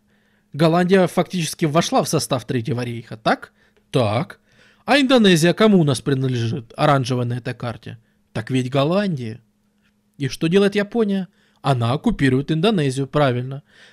Так как тоже в этом районе э, многие десятилетия, с тех пор, как э, уничтожили, в общем-то, российский флот, у Японии не было серьезного противника. И она сейчас просто ходит, щелкает это все как орешки. Э, захватывает ту же Индонезию значит, прекрасно. Но вот тут уже не отвертеться. Когда там как-то захватили Францию, еще было непонятно, потому что дипломатически захват Индокитая был обусловлен так, что якобы это официальное правительство Франции, Вишистская Франция, она якобы передает эти территории Японии. Хотя да, это марионеточное правительство нацистов. Но неважно.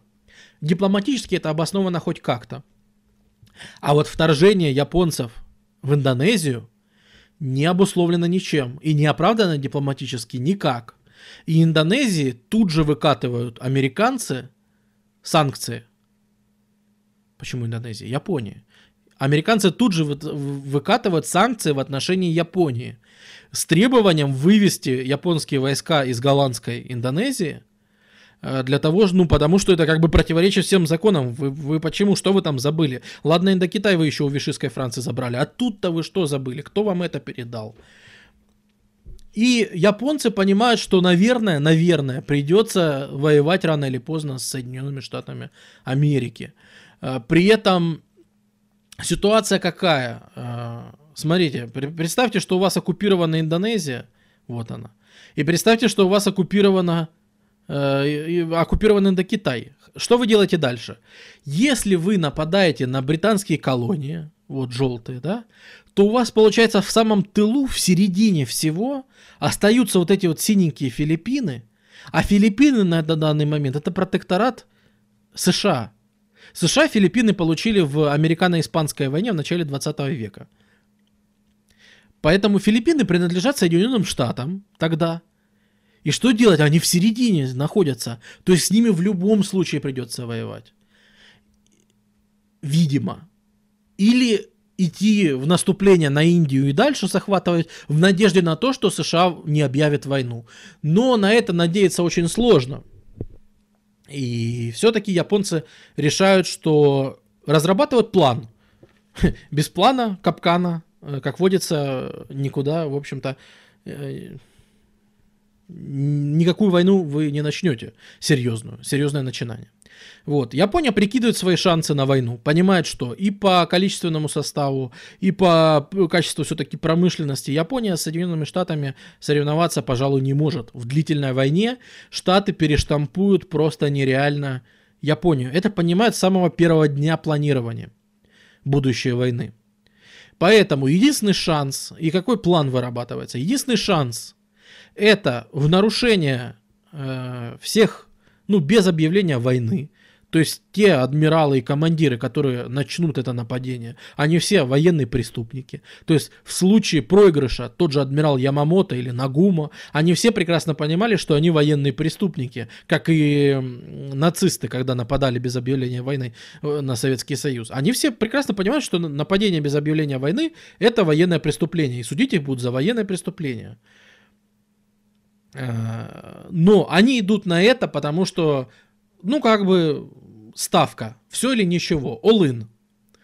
Э, и вот, вот какой all-in? Значит, э, мы наносим сокрушительный удар по американскому флоту, выбиваем Америку из войны в худшем случае на полгода, в лучшем случае на год. То есть, чтобы в Тихом океане ничего у Америки не осталось. И у нас появляется фора в 6-12 месяцев на какие-то свободные действия. Вот это важно, важно, понимаете, если э, часто вот этого этот, эту деталь совершенно, совершенно упускают. А мне она кажется очень интересной и очень отличной от того, что происходило в этот момент в Европе. Японцы не собираются удержать все, что они захватят.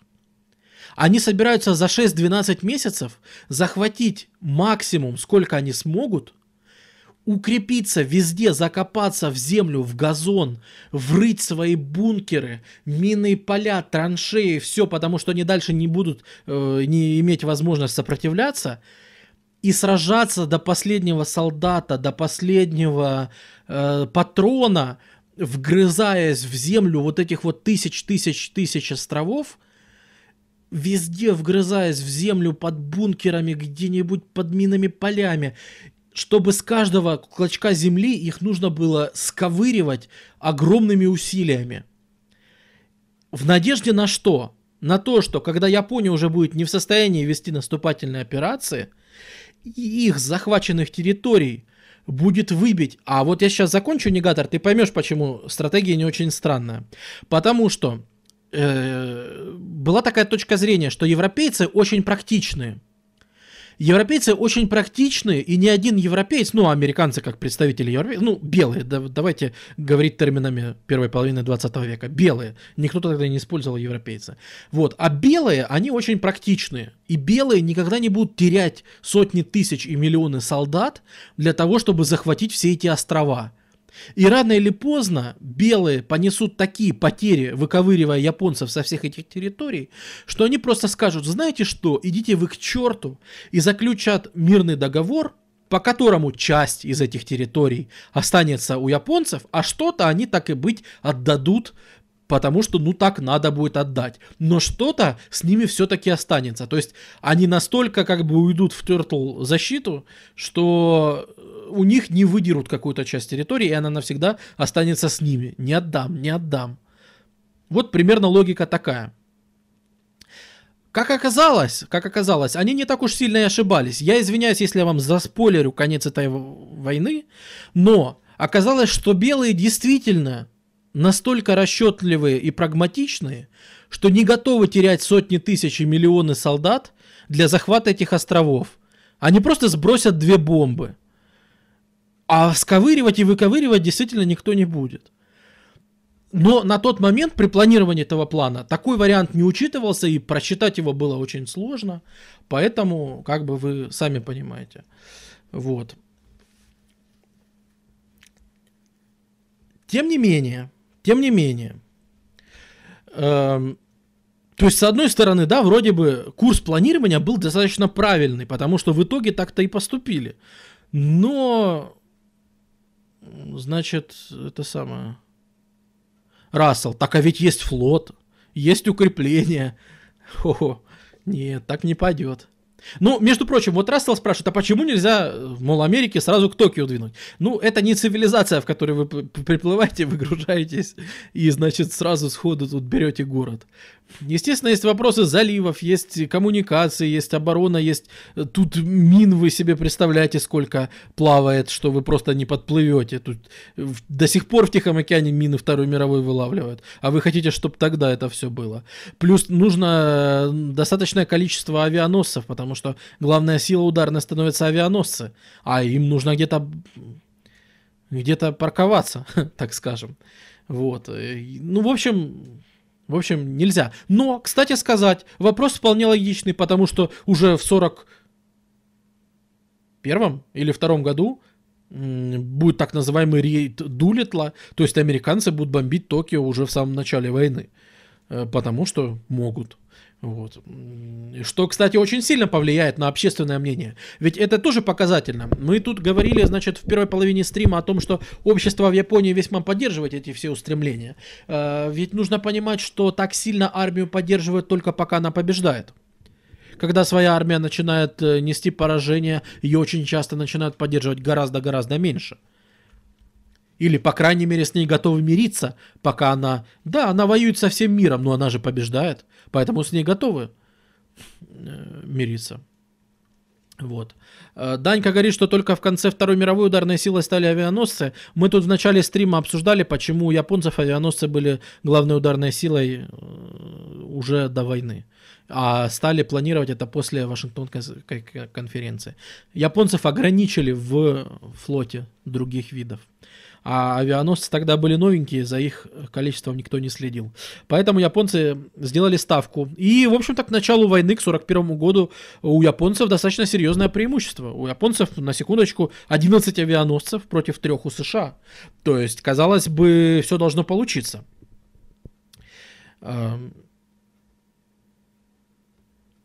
Ну, все получается по сценарию. Я дальше мы не будем разбирать. Я еще раз говорю, что Вторая мировая это настолько сложная тема, что чтобы ее просто объяснить, там все подробно, в годы такой э, активной войны, в годы, когда происходят такие жертвы и такие замесы, время всегда очень сильно сжимается и сплющивается, и отделить э, зерна от плевел, отделить один факт от другого э, кажется очень сложным, и поэтому в эти четыре года, да, событий напихано столько, что, кажется, одно там событие упустишь и, и все. И упустил ход всей войны и так далее. Нет, я все-таки постараюсь чуть более быстро пробежать. Э, значит, объявляется война США, точнее, без объявления войны нападают на базу США в Тихом океане, все, что мы знаем, все, что мы видели в фильме Перл Харбор и так далее, все это все равно все знают. Но смысл какой? Действительно, американскому флоту нанесен страшный урон. Действительно, там, если потоплено кораблей мало, то повреждено все практически. И, в общем-то, американцы из хода войны на какое-то время действительно выбиты. Правда, получится так, что выбиты ненадолго. Помните, я говорил, что в, генераль... в генеральном плане японцы планировали себе 6-12 месяцев форы так вот, ничего подобного. Э, в декабре 41 происходит атака, а уже в марте э, американцы начинают какие-то первые ответные операции. А уже в мае у нас будет Мидвей. Понимаете? То есть они себе обеспечивают, ну, в лучшем случае, чистого времени 4 месяца э, таких свободных операций. Э, значит, когда им никто, никто не мешает, и соперников у них нет, и они сами могут выбирать направление удара и плавать где хотят, всего лишь 4 месяца. И вот, скажем, полгода они угадали действительно до Медвея, когда американцы взломают э, военно-морской шифр, и всю оставшуюся войну будут играть с мапхаком, зная, где находятся японцы, куда они поплыли и что они делают. Вот.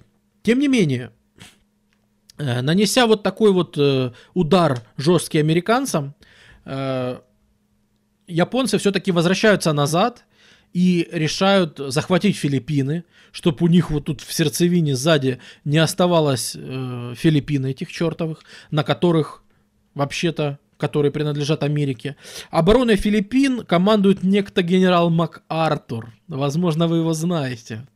Вот. Весьма известный человек, который потом будет руководить оккупацией Японии. Блин, опять спойлер, извините. Но МакАртур командует обороной Филиппин. И он Филиппины рано или поздно сдает, потому что американских сил здесь просто недостаточно, чтобы что-то сделать. И американцы из Филиппин уходят, МакАртур обещает вернуться, злой там, он весь вне себя и так далее. Но, как бы то ни было, действительно Филиппины сдают, то есть японцы захватывают еще и Филиппины. И тут же, не останавливаясь, нападают сразу на Британию, воспользовавшись тем, что Британия тоже не может... Вот это тот период, понимаете, вот э, мы опять возвращаемся к определяющему все 19 веку и как себя вели японцы, в, э, как себя вели белые в 19 веке. Понимаете, они приплывали, и белые здесь держали кучу колоний, и никто ни с чем не считался. Не было угроз никаких. Защищать колонии было бессмысленно. Зачем? Если мы все свои споры решим в Европе. Мы лучше друг друга перемесим в Европе, а колонии переделим уже по мирным там этим самым конференциям. Идея о том, что будет война вот прямо в колониях за колонии, она странная. И под таким углом раньше никто не думал. И именно японцы заставляют задуматься о том, что вообще-то оборонять свои колонии это нифига себе затратное за занятие. Это нифига, нифига себе затратное занятие. Когда-то очень давно на этом же погорела Испания, но это уже все забыли к 20 веку.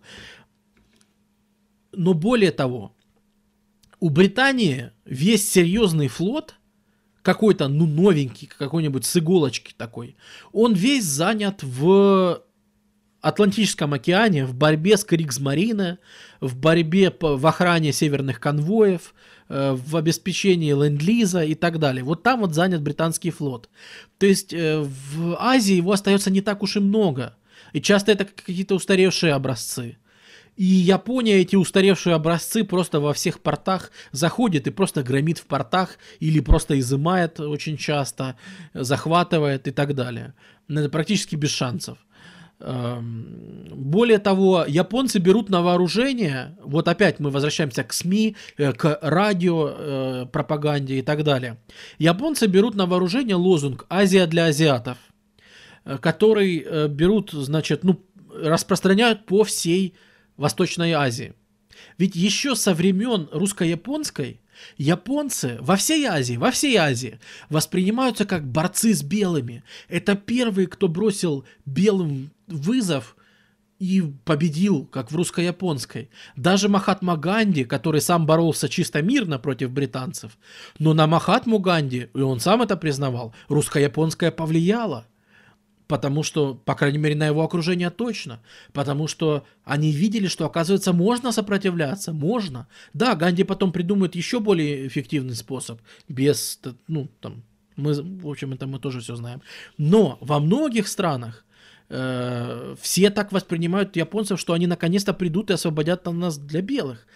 Никто ведь не знает, как японцы действительно себя ведут в колониях, да, там, в том же Китае все-таки информация так далеко и так хорошо не распространяется. А внешне, да, действительно лозунг, что идут освободители. Что значит э, Азия для азиатов. И местные э, везде на первых порах очень радостно и с удовольствием помогают э, японцам, при этом устраивая европейцам диверсии. Самое яркое, наверное, это явление предпринима... Э, Э, принимает в Малайзии и в Сингапуре, а, в частности в Сингапуре, потому что в Сингапур приходят японцы, а Сингапур это была такая крепость, главная крепость Великобритании в Тихом океане. Вот Сингапур это значит центр колониального британского правления, символ. Британцы из Сингапура распоряжаются своими местными колониями. Так вот, этот Сингапур которые защищают 85 тысяч англичан. 35-тысячная японская армия просто как орешек щелкает. Более того, как только Япония берет Сингапур, она устраивает в нем этнические чистки на радость всем малайцам. Ведь, как вы знаете, возможно, в Сингапуре население смешанное. Там живут и малайцы, и китайцы, и филиппинцы, и так далее. Так вот, что делают э, японцы? Они всех, кроме малайцев, начинают вырезать в огромном количестве, особенно, естественно, китайцев. Они вы... Кто китаец? Где тут у вас китайцы? Идут в китайские кварталы, берут, вычисляют китайцев, их всех казнят. Естественно, среди малайского населения это вызывает просто э, бурный восторг и поддержку, особенно в начале. Потом-то они к малайцам похожие отношения будут иметь. Но, тем не менее, малайцы очень рады стараться и поддерживать такие начинания. На самих Филиппинах э, японцы устраивают тоже весьма здоровские чистки. Все от тех же китайцев в первую очередь, но, э, в общем-то, и э, от многих, от многих ну, от самих филиппинцев. Э, подсчитано, что за время оккупации Японии Филиппин, а филиппинцы они активно разворачивают против Японии партизанские движения. То есть чаще всего, если вы кого-то видите Э, ну, если вам азиат рассказывает, что у меня дедушка воевал против японцев в партизанской войне, очень часто это будут филиппинцы. Вот удивительное наблюдение, по крайней мере, это мой личный опыт наблюдения. Может, это не статистика, может, это мой личный опыт, э, когда я смотрел интервью, там всякие передачи и так далее. Но да, действительно, филиппинцы партизанят против японцев, пожалуй, пуще остальных, но и расплачиваются за это весьма жестко. Карательные операции очень-очень крутые. Э, за время оккупации Японии каждый 20-й филиппинец погиб. Вот такая э, нерадостная статистика. Кроме того, вот, э, вот это движение, но само движение Азия для азиатов поднимает такую партизанскую борьбу по всей Азии. И как ни странно, потом Азия для азиатов будет истолкована Малайзия для малайцев, Вьетнам для вьетнамцев и так далее. Они потом это истолкуют, местные националисты, которые в том числе будут подстегиваться японцами. Они потом против японцев же ближе к концу войны, когда увидят прелести колониального режима а, японского, они потом же против них еще ударят, понимаете?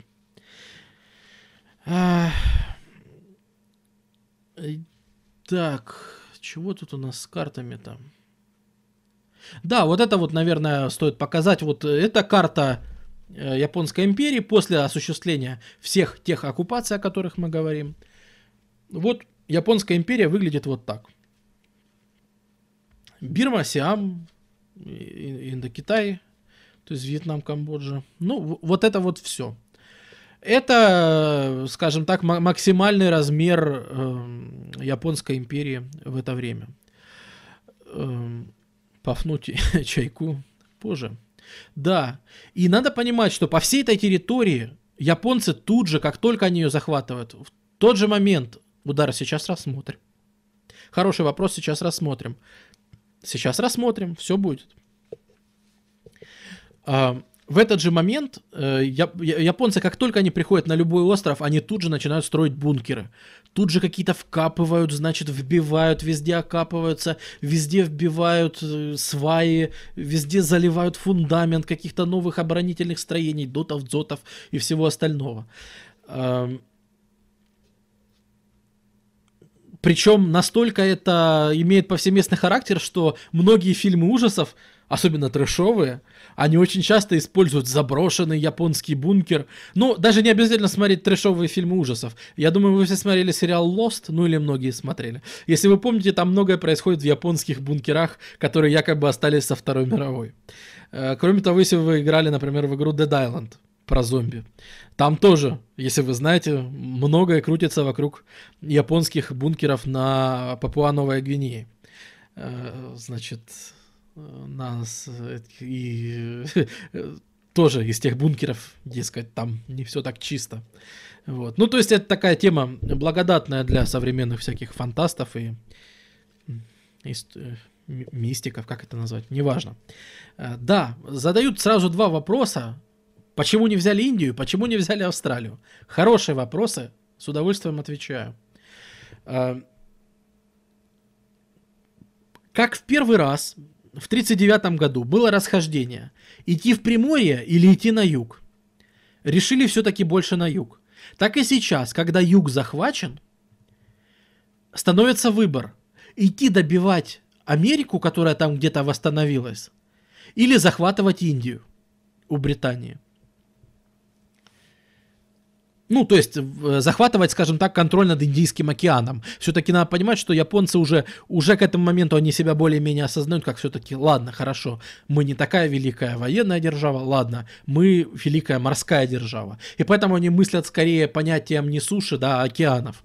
И вот они скорее, имея полный контроль несколько месяцев над Тихим океаном, где у них нет соперников, эм, они выходят в Тихий океан, где все-таки соперники есть, есть британские, австралийские, ну, все-таки Австралия, да, еще так формально она со со союзник, и в этой всей акции участвует.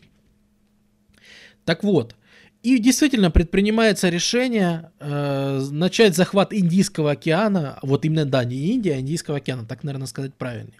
Почему? Да потому что, точнее, с чего начать? Наверное, с самых слабо укрепленных районов. Я, к сожалению, не взял нужную карту, наверное, надо было показать все-таки. Э, Мадагаскар все знают, рядом с Африкой, остров такой большой-большой. Так вот, японцы хотят сделать Мадагаскар своей базой э, на Индийском океане. Вот. Ну, тут его не видно, но я надеюсь, что все в географию учили, знают, где Мадагаскар находится. В общем, японцы хотят сделать Мадагаскар своей базой. Мадагаскар на данный момент принадлежит Франции, то есть, казалось бы, вообще-то, хе-хей, все складывается удачно. Франция оккупирована, и правительство Виши действительно дает, опять же, якобы Японии официальное разрешение использовать э, Мадагаскар для своей базы. И японский флот выруливает в Индийский океан и чешет к Мадагаскару. Но тут, но тут британцы, которые быстро поняли, чем это им грозит, потерять еще и Индийский океан, и Индию, значит, и вообще тогда кошмар. Британцы все это быстро уразумев, спешат на Мадагаскар сами, быстро взяв там флот уже из Атлантического океана, и успевают прибыть на Мадагаскар незадолго до прибытия японцев и занять как бы французские укрепления и французские корабли, которые там стояли. И британцы успели раньше – Япония к принятию сражения вблизи Мадагаскара совершенно не готова. И она разворачивает свой флот и говорит, ладно, тогда мы поплывем добивать американцев. И плывет добивать американцев. Ну, так как это был план Б. Но в результате на вот этих вот плаваниях по океанам японцы еще теряют дополнительно время. Драгоценное время, во время которого э, те же Соединенные Штаты, там, Австралия и так далее, они проводят ротацию военных, они вы, разрабатывают новые планы наступления, выпускают новые корабли и так далее и тому подобное, и тому подобное. Вот во время вот всех этих плаваний происходит ровно вот это. Uh, ну, кроме того, и действительно, действительно, вот после Медвея, после июня 42-го, когда ситуация ломается по всей планете, да, фашистов под Сталинградом останавливают, э, нацистов, э, на, нацистов в Африке Эля Ламейн, это как раз лето 42-го, и тут Мидвей, опять битва при Коралловом море, Мидвей, это тоже вот май-июнь 42-го. То есть буквально в течение двух-трех месяцев меняется абсолютно ситуация, она переворачивается по, по всему, по всему по всей планете она переворачивается с ног на голову. И э, как бы тут уже ситуация, что надо переходить ко второй фазе э, плана, а именно отбивание. И японцы сворачивают планы наступления, и действительно до конца войны они уже наступать не будут, э, атак э, планировать не будут. И они начинают все планировать чисто оборонительные операции. Теперь главное побольше удержать. Э, ну, в битвы, я не знаю, рассматривать нет смысла. Для людей, которые увлекаются, они и так все это прекрасно знают. Для людей, кто не увлекается, э, Соломоновые острова, Палау, Гвадал-канал, эти названия что-то говорят? Мне кажется, мы можем когда-нибудь сесть на этом же канале, как-нибудь в такое же время посмотреть э, фильмы Клинта Иствуда, да, «Письма Севадзимы» и «Флаги наших отцов», можем посмотреть сериал «Пацифик», в которых э, эта война, э, пускай с американской точки зрения, хотя, кстати, э, в письмах Савадзимы с японской точки зрения эта война освещена. То есть, в принципе, мы даже можем, претендуя на некоторую объективность, сесть да посмотреть. Это, в общем, будет войнушка, пыщ-пыщ, пиф-паф, ярко, мясо, вот, экшен. Снято неплохо, да, тот же «Пацифик» снимали Спилберг и Том Хэнкс, письма Савадзимы, Клинт Иствуд, Режиссеры хорошие, фильмы хорошие. Не вижу повода не посмотреть как-нибудь, когда-нибудь.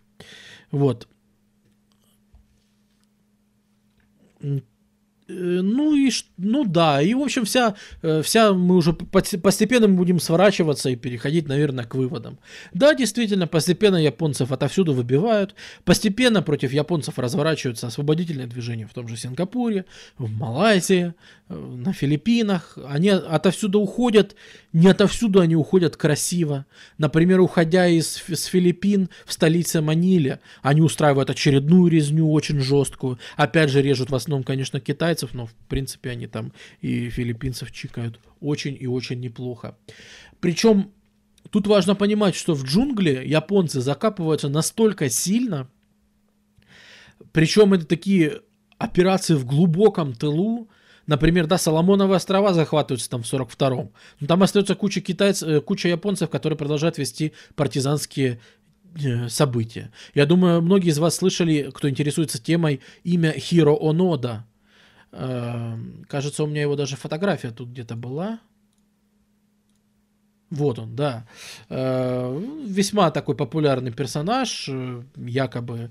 Пример так... Э, вот Хиро Нода, это, да, человек, который, на, кстати, Филиппинах, да, который мы обсуждаем, он на Филиппинах сражался 29 лет. Он был партизаном на этих Филиппинах. Вот. И сражался 29 лет в джунглях. Он там латал свою одежду, он, значит, все время там следил за состоянием своей винтовки, он ее хранил как зеницу ока 29 лет. Промастил, спал там сам в грязи в насекомых, а винтовочку держал где-нибудь повыше, чтобы ни в коем случае не намокла, не испачкалась. Ничего. Э, когда в 50-х за ним стали гоняться, он уже на Филиппинах стал просто знаменитостью, потому что бегает этакий партизан, пускает э, поезда под откос – значит, э, и ничего с ним сделать нельзя. Он продолжает убивать всяких э, полицию филиппинскую и так далее. Ему говорят, война закончена и так далее. Он не верит. Э, за ним ездят там с рупорами по лесам, говорят, война окончена, а он в них стреляет и гранаты кидает. Он не верит, что японцы могли проиграть, он не верит, что Япония могла капитулировать. Это нереально. Японцы бы скорее убили бы, каждый сам себя бы зарезал, чем японцы бы кому-то сдались. Он не знает ни про ядерные бомбардировки, ни про э, ситуацию, в которую вообще Япония попала даже без ядерного оружия он об этом не в курсе, он не верит. И вот да, да, до 70 какого там четвертого года, до 74 года он партизанит на Филиппинах, и в результате только его удалось оттуда достать, только потому что майор, который посылал его на это задание, его нашли в Японии после войны. Это еще хорошо, что он не погиб, не казнен трибуналом. Его привезли на Филиппины, и он лично, он давал приказ Аноде туда идти воевать, и он же лично его отозвал. Вот. Удар спрашивает, почему его не убили? А ты думаешь, его так просто убить? Или ты... Так, его японцы вывели. Он вышел, сдался официально, когда пришли японцы с филиппинской полицией. Он сдался. Когда он получил приказ от своего непосредственного командира, он пришел, сдал, значит, оружие, сказал, все, я сдаюсь. Да, действительно. Да, Анода не так давно умер. Но важный факт, таких Хиро Онод было до чертиков. Их было по всему Тихому океану. Они сидели везде, они сидели в Малайе, они сидели в Сингапуре, они сидели в, на Соломонных островах, они где-то в Гвадалканале, они были в Бирме, они были в, в, в Тайване, в, просто везде, повсюду вот такие вот были хироноды. Причем их было так много, что в 50-х годах э, в Японии даже был создан специальный комитет, который вот такими хиронодами занимался который специально разработал программу пропаганды. Они специально летали по там же очень много островов, на которых вообще никто не живет. То есть остров безлюдный, он никому не нужен, и там живет один японец. И живет он там 20 лет, и не знает, что война закончилась. А, так вот, э, по этой программе специально над необитаемыми островами летали самолеты и сбрасывали листовки о том, что война закончилась так и так, э, выходите, сдавайтесь, мы там будем проплывать вокруг берега, вы не прячьтесь, вы выходите, сдавайтесь и так далее. Э, был специальный комитет, который этим занимался. Настолько все серьезно было. Э, вот. И, честно сказать, если бы... Ну ладно, нет, мы не будем. Вот тут... Э, то есть, да, да, была еще и такая проблема. Действительно была. Э, ну, собственно, Все, все заканчивается уже там, вы знаете как. Уже Советский Союз объявляет войну. Э, из Китая э, японские войска выбиваются Советским Союзом. Э, но еще раньше у японцев потерян флот. Они все равно не могли транспортировать из того, что было в Китае. А в Китае, понимаете, а в Китае нет таких джунглей. В Китае это сопки. Это сопки, холмики такие. Э, там так, так не попартизанишь, там спрятаться гораздо сложнее, чтобы запартизанить. Поэтому, когда приходит Советский Союз, против него что-то не попартизанить. Как-то так. Плюс приходят элитные части, э, которые отвоевали всю войну против гитлеровской Германии. И они приходят против э, группировки в Маньчжоу-Го, которая, да, только и делала всю войну, что насиловала китайских женщин и резала вот эти в конкурсах, участвовала, кто больше голов отрубит. И они их просто разрывают. Ну, там это, это просто разрыв, разрыванус, как говорится. Вот. Адам спрашивает, как ты считаешь, ядерная бомбардировка была оправдана? Я думаю, ты поймешь, если я не буду отвечать на этот вопрос. На этот вопрос не ответит никто. Я не, я не знаю, как, как можно ответить на этот вопрос. Я не знаю. Я рад, что я никак не отношусь к людям, которым необходимо было при, при, предпринимать такое решение. Терять 300 тысяч солдат или сколько там, 400, э, при попытке выковырять вот это вот, я говорю, сейчас описывал, как японцы окопались тут по всей Азии. И представьте их, так и их же не остановит, если вы возьмете Токио, если вы чего, чего возьмете, это их не остановит, они там будут сражаться, как Хирануда до последнего солдата, понимаете? И на это-то японцы и рассчитывали. Они не рассчитывали на появление ядерной бомбы. Поэтому я очень рад, что мне не нужно предпринимать такое решение. Я очень рад, что я свободен от э, э необходимости выносить однозначное суждение. Да, сбрасываются бомбы. Да, после них подписывается, в общем-то, акт капитуляции. Э, но сколько там мирных погибло? А сколько погибло в последующие, после, в последующие годы от облучения? Я, я не знаю. Я не чувствую за собой морального авторитета что-то выдвигать какие-то однозначные мнения. Ну, извините. Может быть, лучше других экспертов по этим вопросам послушать. Я тут не отвечу Однозначно.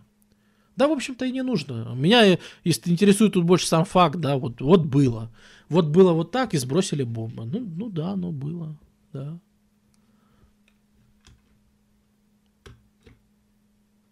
А что бы было э, делать там с той же группировкой в Маньчжурии?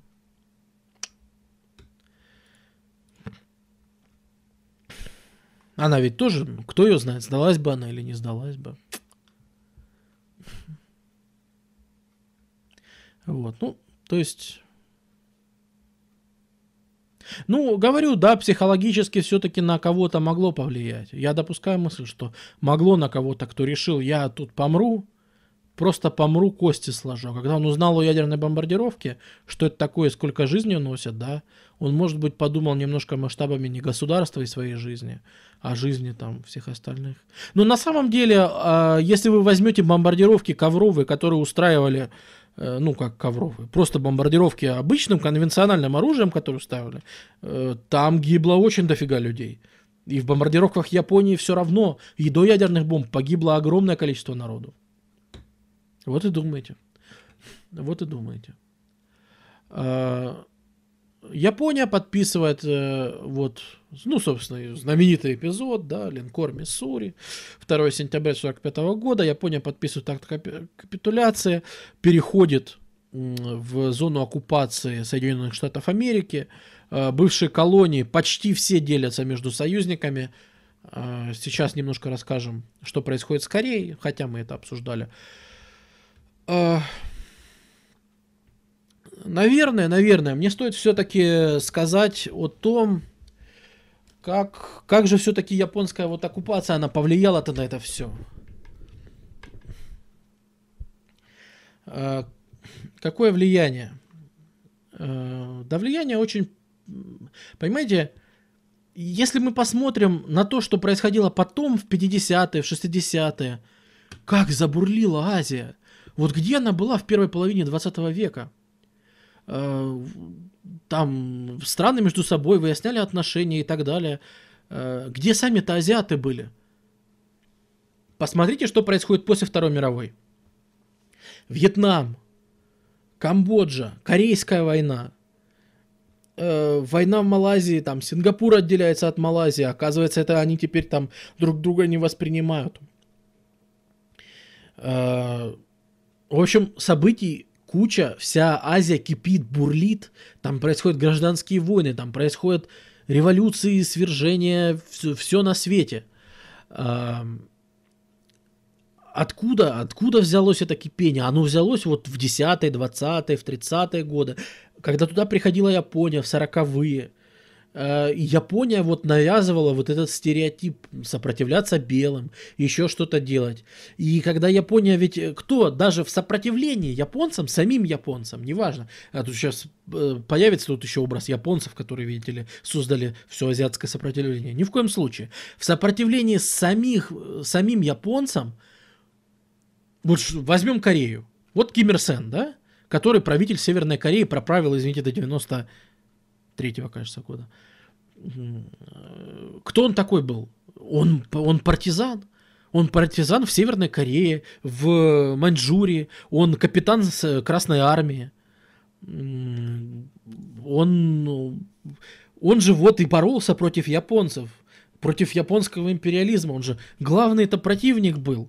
И сейчас, конечно, это все забылось уже давно в э, Северной Корее, но э, в то ведь время, э, точнее сейчас э, считается, что Северную Корею освободил именно Ким Ир Сен, хотя ее вообще-то там освобождали советские части, но э, в Северной Корее, да, ну это все выросло из сопротивления японцам. Но если мы возьмем Южную Корею, кто Южную Корею, да, вот сделал Южной Кореей? Да вот Пак Чан Хи сделал. Его э, дочка сейчас, или кто она ему, внучка, сейчас президент Кореи. Вот это диктатор, да, который был э, в Южной Корее, который Южную Корею из просто сельскохозяйственной нищей страной сделал так, что она сначала Северную Корею по экономическим показателям обогнала, а потом и все остальное. Э, кто, так, кто такой Пак Чан Хи? Кто он такой? А он выпускник Японской академии. Вот если на севере, да, Ким Ир Сен, который боролся с японцами, то на юге мы имеем Пак Чан Хи, который при японцах был воспитан, который первый после войны протянул руку японцам и сказал, мы готовы принять ваши э, ничтожные инвестиции, мы готовы с вами сотрудничать. Он тот, кто пустил японский капитал в Корею в 60-х, 70-х.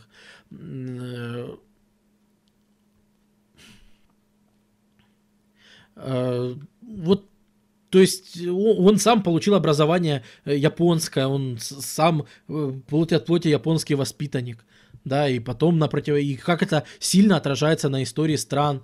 Э, то есть эти люди олицетворяют те Кореи, которыми они управляли. Да, южная под протекторатом э, Соединенных Штатов, э, северная, которая больше ориентировалась на Советский Союз и коммунистический Китай. Да, собственно, коммунистический Китай. Коммунисты, которые были практически уничтожены в 1936 году да, из войны они выходят сильнейшей силой. В 49-м они заканчивают гражданскую войну контролем над всем материковым Китаем. Создается в 49-м году весь КНР. И вот как сказал э, Джин Джалянь, э, этот самый... Э, что мы бы сидели до сих пор бы в пещерах, извините, я Наня.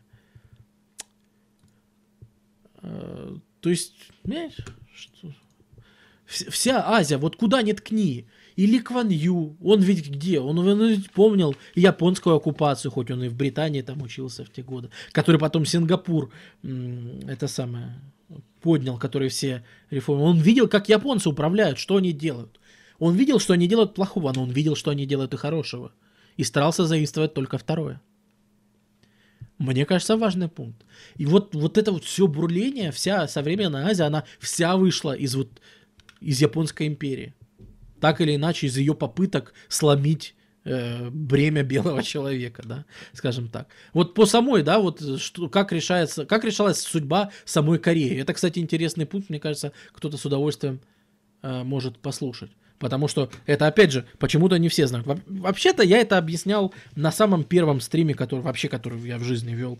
Это было год назад, когда мы рассматривали э, историю Северной Кореи.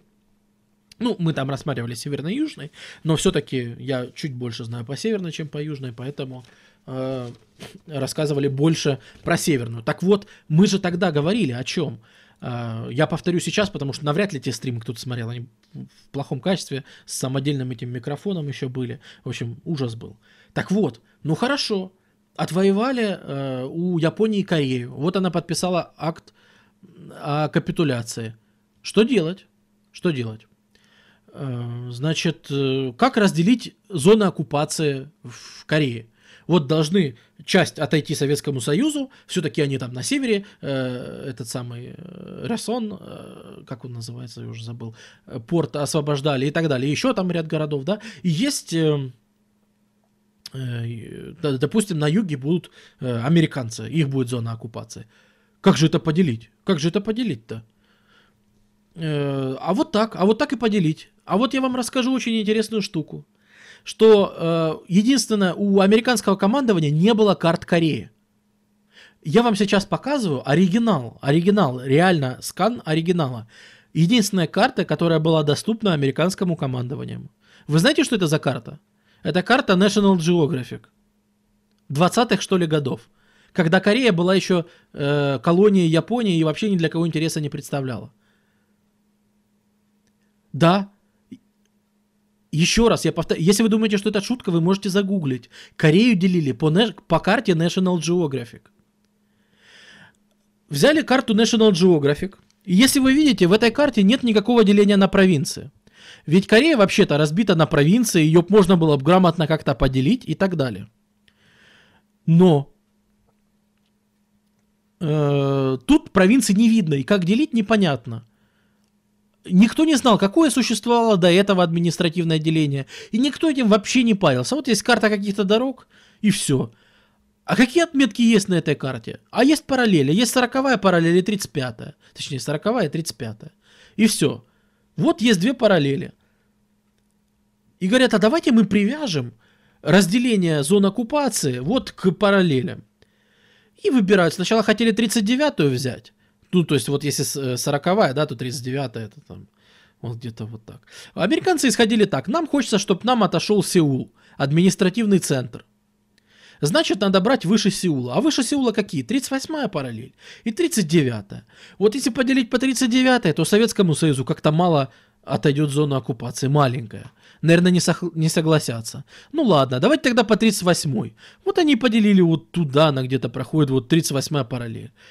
Вот и по ней, и до сих пор эти границы, они чуть-чуть подправились в Корейскую войну 53 года, но до сих пор граница между двумя странами, между двумя режимами, до этого тысячу лет была одна страна. Она называлась Чосон, было государство Корё средневековое, было государство средневековое Чосон, существовало государство Единая Корея, жили одни и те же люди, разговаривали одним и тем же языком. Берут карту National Geographic, тяп-ляп, 38-я параллель, э, Сталину отсылают, э, генштаб американский отсылает Сталину. Вы согласны так делить? Сталин даже не обсуждал, подписал сразу, да, согласен. То есть даже никто не обсуждал каких-то деталей, уточнений, никто ничего. Вот карта, согласны? Согласны. До сих пор существуют, обстреливают друг друга и существуют. Что, как корейцы сами какое-то участие вообще... Кто-то спросит, а где тут корейцы? Это же судьба корейского народа. Где тут корейцы-то сами? А вот, вот вам и ответ. Я думаю, это само за себя говорит. До сих пор по 38-й параллели с очень маленькими изменениями двигаются. Изменения какие, я думаю, вы знаете. Я даже как-то показывал тоже давно. Вот эти вот мелкие острова, они вообще-то выше, да, параллельно находятся но во время Корейской войны они к Южной Корее перешли. То есть вот эти острова, они хоть и выше параллельно находятся, но они южнокорейские. Вот. Ну, то есть практически граница не, не менялась. Ну, вот, ну, да, да, да, да, вот так вот, вот так вот обращались и вот так с ними делили. Вот такая вот cool story. Эм, и на самом деле мы подходим к концу. Вот э, очень похожая ситуация была во Вьетнаме где был Северный Вьетнам полностью зависимый, да, там от того же Китая, и поэтому э, был Южный Вьетнам, да, контролируемый теми же американцами. Это, эта ситуация вообще очень, очень, к сожалению, распространенная. И так было. Эти факты, мне кажется, необходимо знать. Э, ну, в общем, в общем, вот такие вот истории. Cool story. Не знаю, мы, кажется, уже достаточно освети... Э, осветили, да. Э, так закончилась Японская империя, и такие были ее последствия. Единственное, наверное, что я бы напоследок бы хотел бы вспомнить, это мы всячески обсуждали а, вот командира отряда 731 России. Мы обсуждали там Ямагата Аритома, который, значит, был там за, за экспансию военную японскую и так далее. Мы обсуждали, в общем-то, весьма нелицеприятных людей. Да, да даже тот же Хиро Анода, который вообще-то является там примером вот солдатской этой всей выдержки и всего остального. Э, да, ведь э, кем был Хиро Анода? Вы представьте, кем он был для филиппинцев, которые уже 29 или 30 лет жили своей жизнью, уже родились дети, которые войны не видели и выросли, и да, их мог убить на улице этот Хиронода. А он взрывал, он пускал под откос автобусы, поезда и так далее. И таких Хиронод еще было, он не один был. То есть это тоже двоякое. Да, для японцев это, конечно, пример во- военной какой-то выдержки, преданности и так далее. А для мирных это все очень спорно. Ну, то есть э, я хочу, наверное, чтобы для у нас был какой-то баланс э, что ли, нормальных людей. Я хочу сказать, что Япония это не только милитаризм, не только убийцы и все остальное. Адамс мы упоминали, потому что император находился под влиянием э, военных. Он не сам принимал все эти решения с официальной точки зрения. В Азии очень многие считают, что Хирохита нужно было казнить тут же. В Азии многие не согласны с этой точкой зрения. Откуда патроны взрывчатка? Дел набеги на полицию, на склады. А, так вот, все-таки для баланса я бы хотел бы рассказать о вот этом человеке. Мне кажется, стрим будет неправильным без его упоминания, так как мы упоминали нанкинскую резню страшную, ужасную, и упоминали все остальное, да. Но мы ни, ни, ни словом не обмолвились о простом японском служащем э, Тюне Сугихаре. Тюна Сугихара его звали. Вот да, да, был, был такой деятель. Мне кажется, его история тоже будет многим интересна и поучительна, кто вдруг не знал. Его только недавно начали как-то у нас э, знать, хотя да, в Израиле его знают давно все-таки. В, ну и вообще в, в Японии его, конечно, знают достаточно давно. Но мне кажется, на нем закончить стрим будет гораздо интереснее и правильнее, и несколько более обнадеживающе. Потому что японская империя это не только нанкинская резня, это и Тиуна Сугихара, который был вице-консулом Японии в конце 30-х в Литве. Э, помните, да, ситуацию в Европе в тот момент? Э, Европу делится на, на зоны влияния, Прибалтика отходит в зону так, ну, номинального влияния Советского Союза, а в этот момент э, Германия нападает на Польшу. Все это помнят. Из Польши куча евреев, так как там их начали вычислять сразу и карать, евреи бегут в Литву. Э, и в этой самой Литве Сугихара был вице-консулом. И значит, что он делал?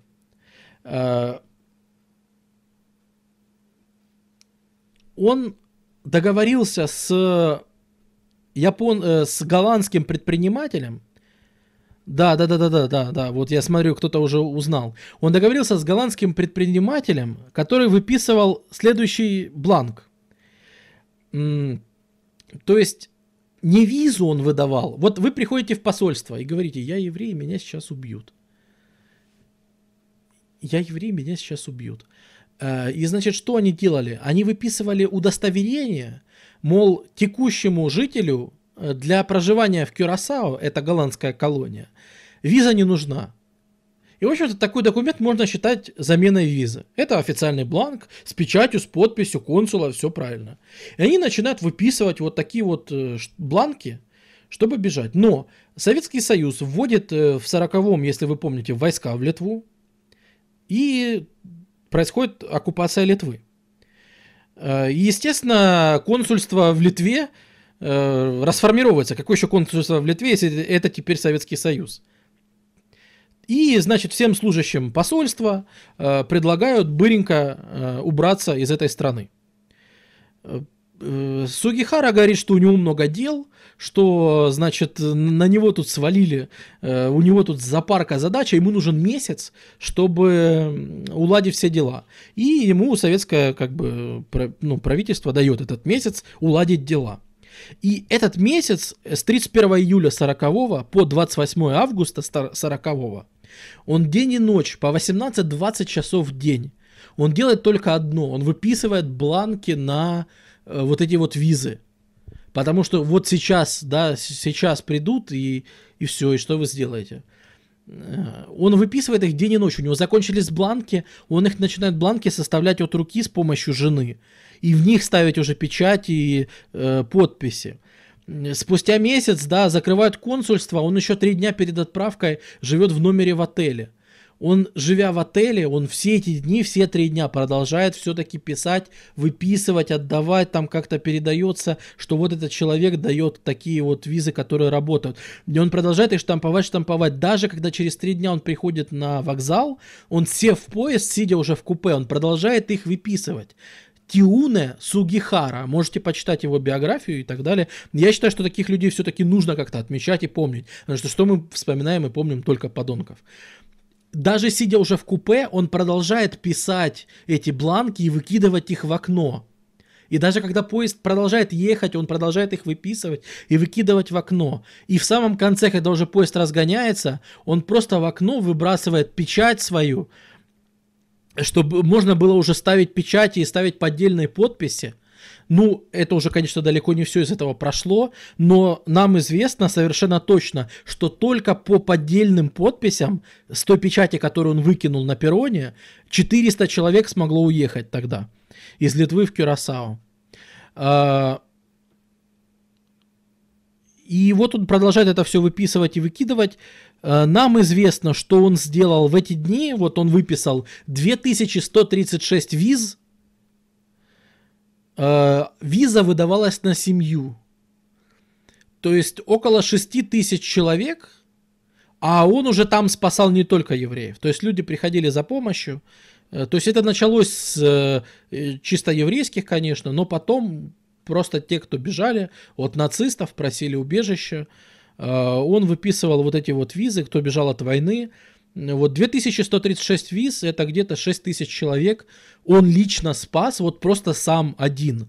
А если считать, как считают туда с убыли населения, а у нас их считают с детьми, с внуками, то на данный момент, вот, ну, так как все-таки больше всего там было евреев среди спасенных, которые из Польши бежали, то в Израиле за его судьбой как-то следят побольше, то они вот насчитали, что если считать с детьми, то это там 50 тысяч человек даже больше получается.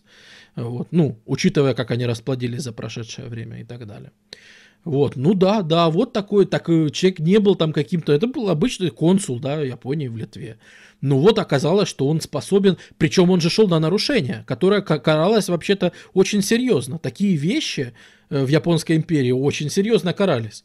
Это и превышение полномочий, и, и вообще, что, не понял, как это. Не он, да, он на это пошел. Он даже приводил, по-моему, э, у него вроде как девиз был по жизни – кстати, интересный факт, он христианином был, что не характерно, кстати, в Японии. Но вообще по жизни он, у него был что-то вроде девиза, это самурайская, очень э, самурайская традиционная японская поговорка, что я, э, охотник, даже охотник не убьет птицу, если она просит у него убежища, как бы. Вот. Ну и он, соответствуя этой поговорке, соответствуя этому э, принципу, да, он, собственно, и делал. Вот. Ну, я считаю, что ну, Тиуна Сугихара достаточно выдающийся человек, чтобы его сегодня на стриме вспомнить. Ну что же, друзья, на этой ноте, на этой ноте, мне кажется, можно стрим заканчивать. Мы разобрали все.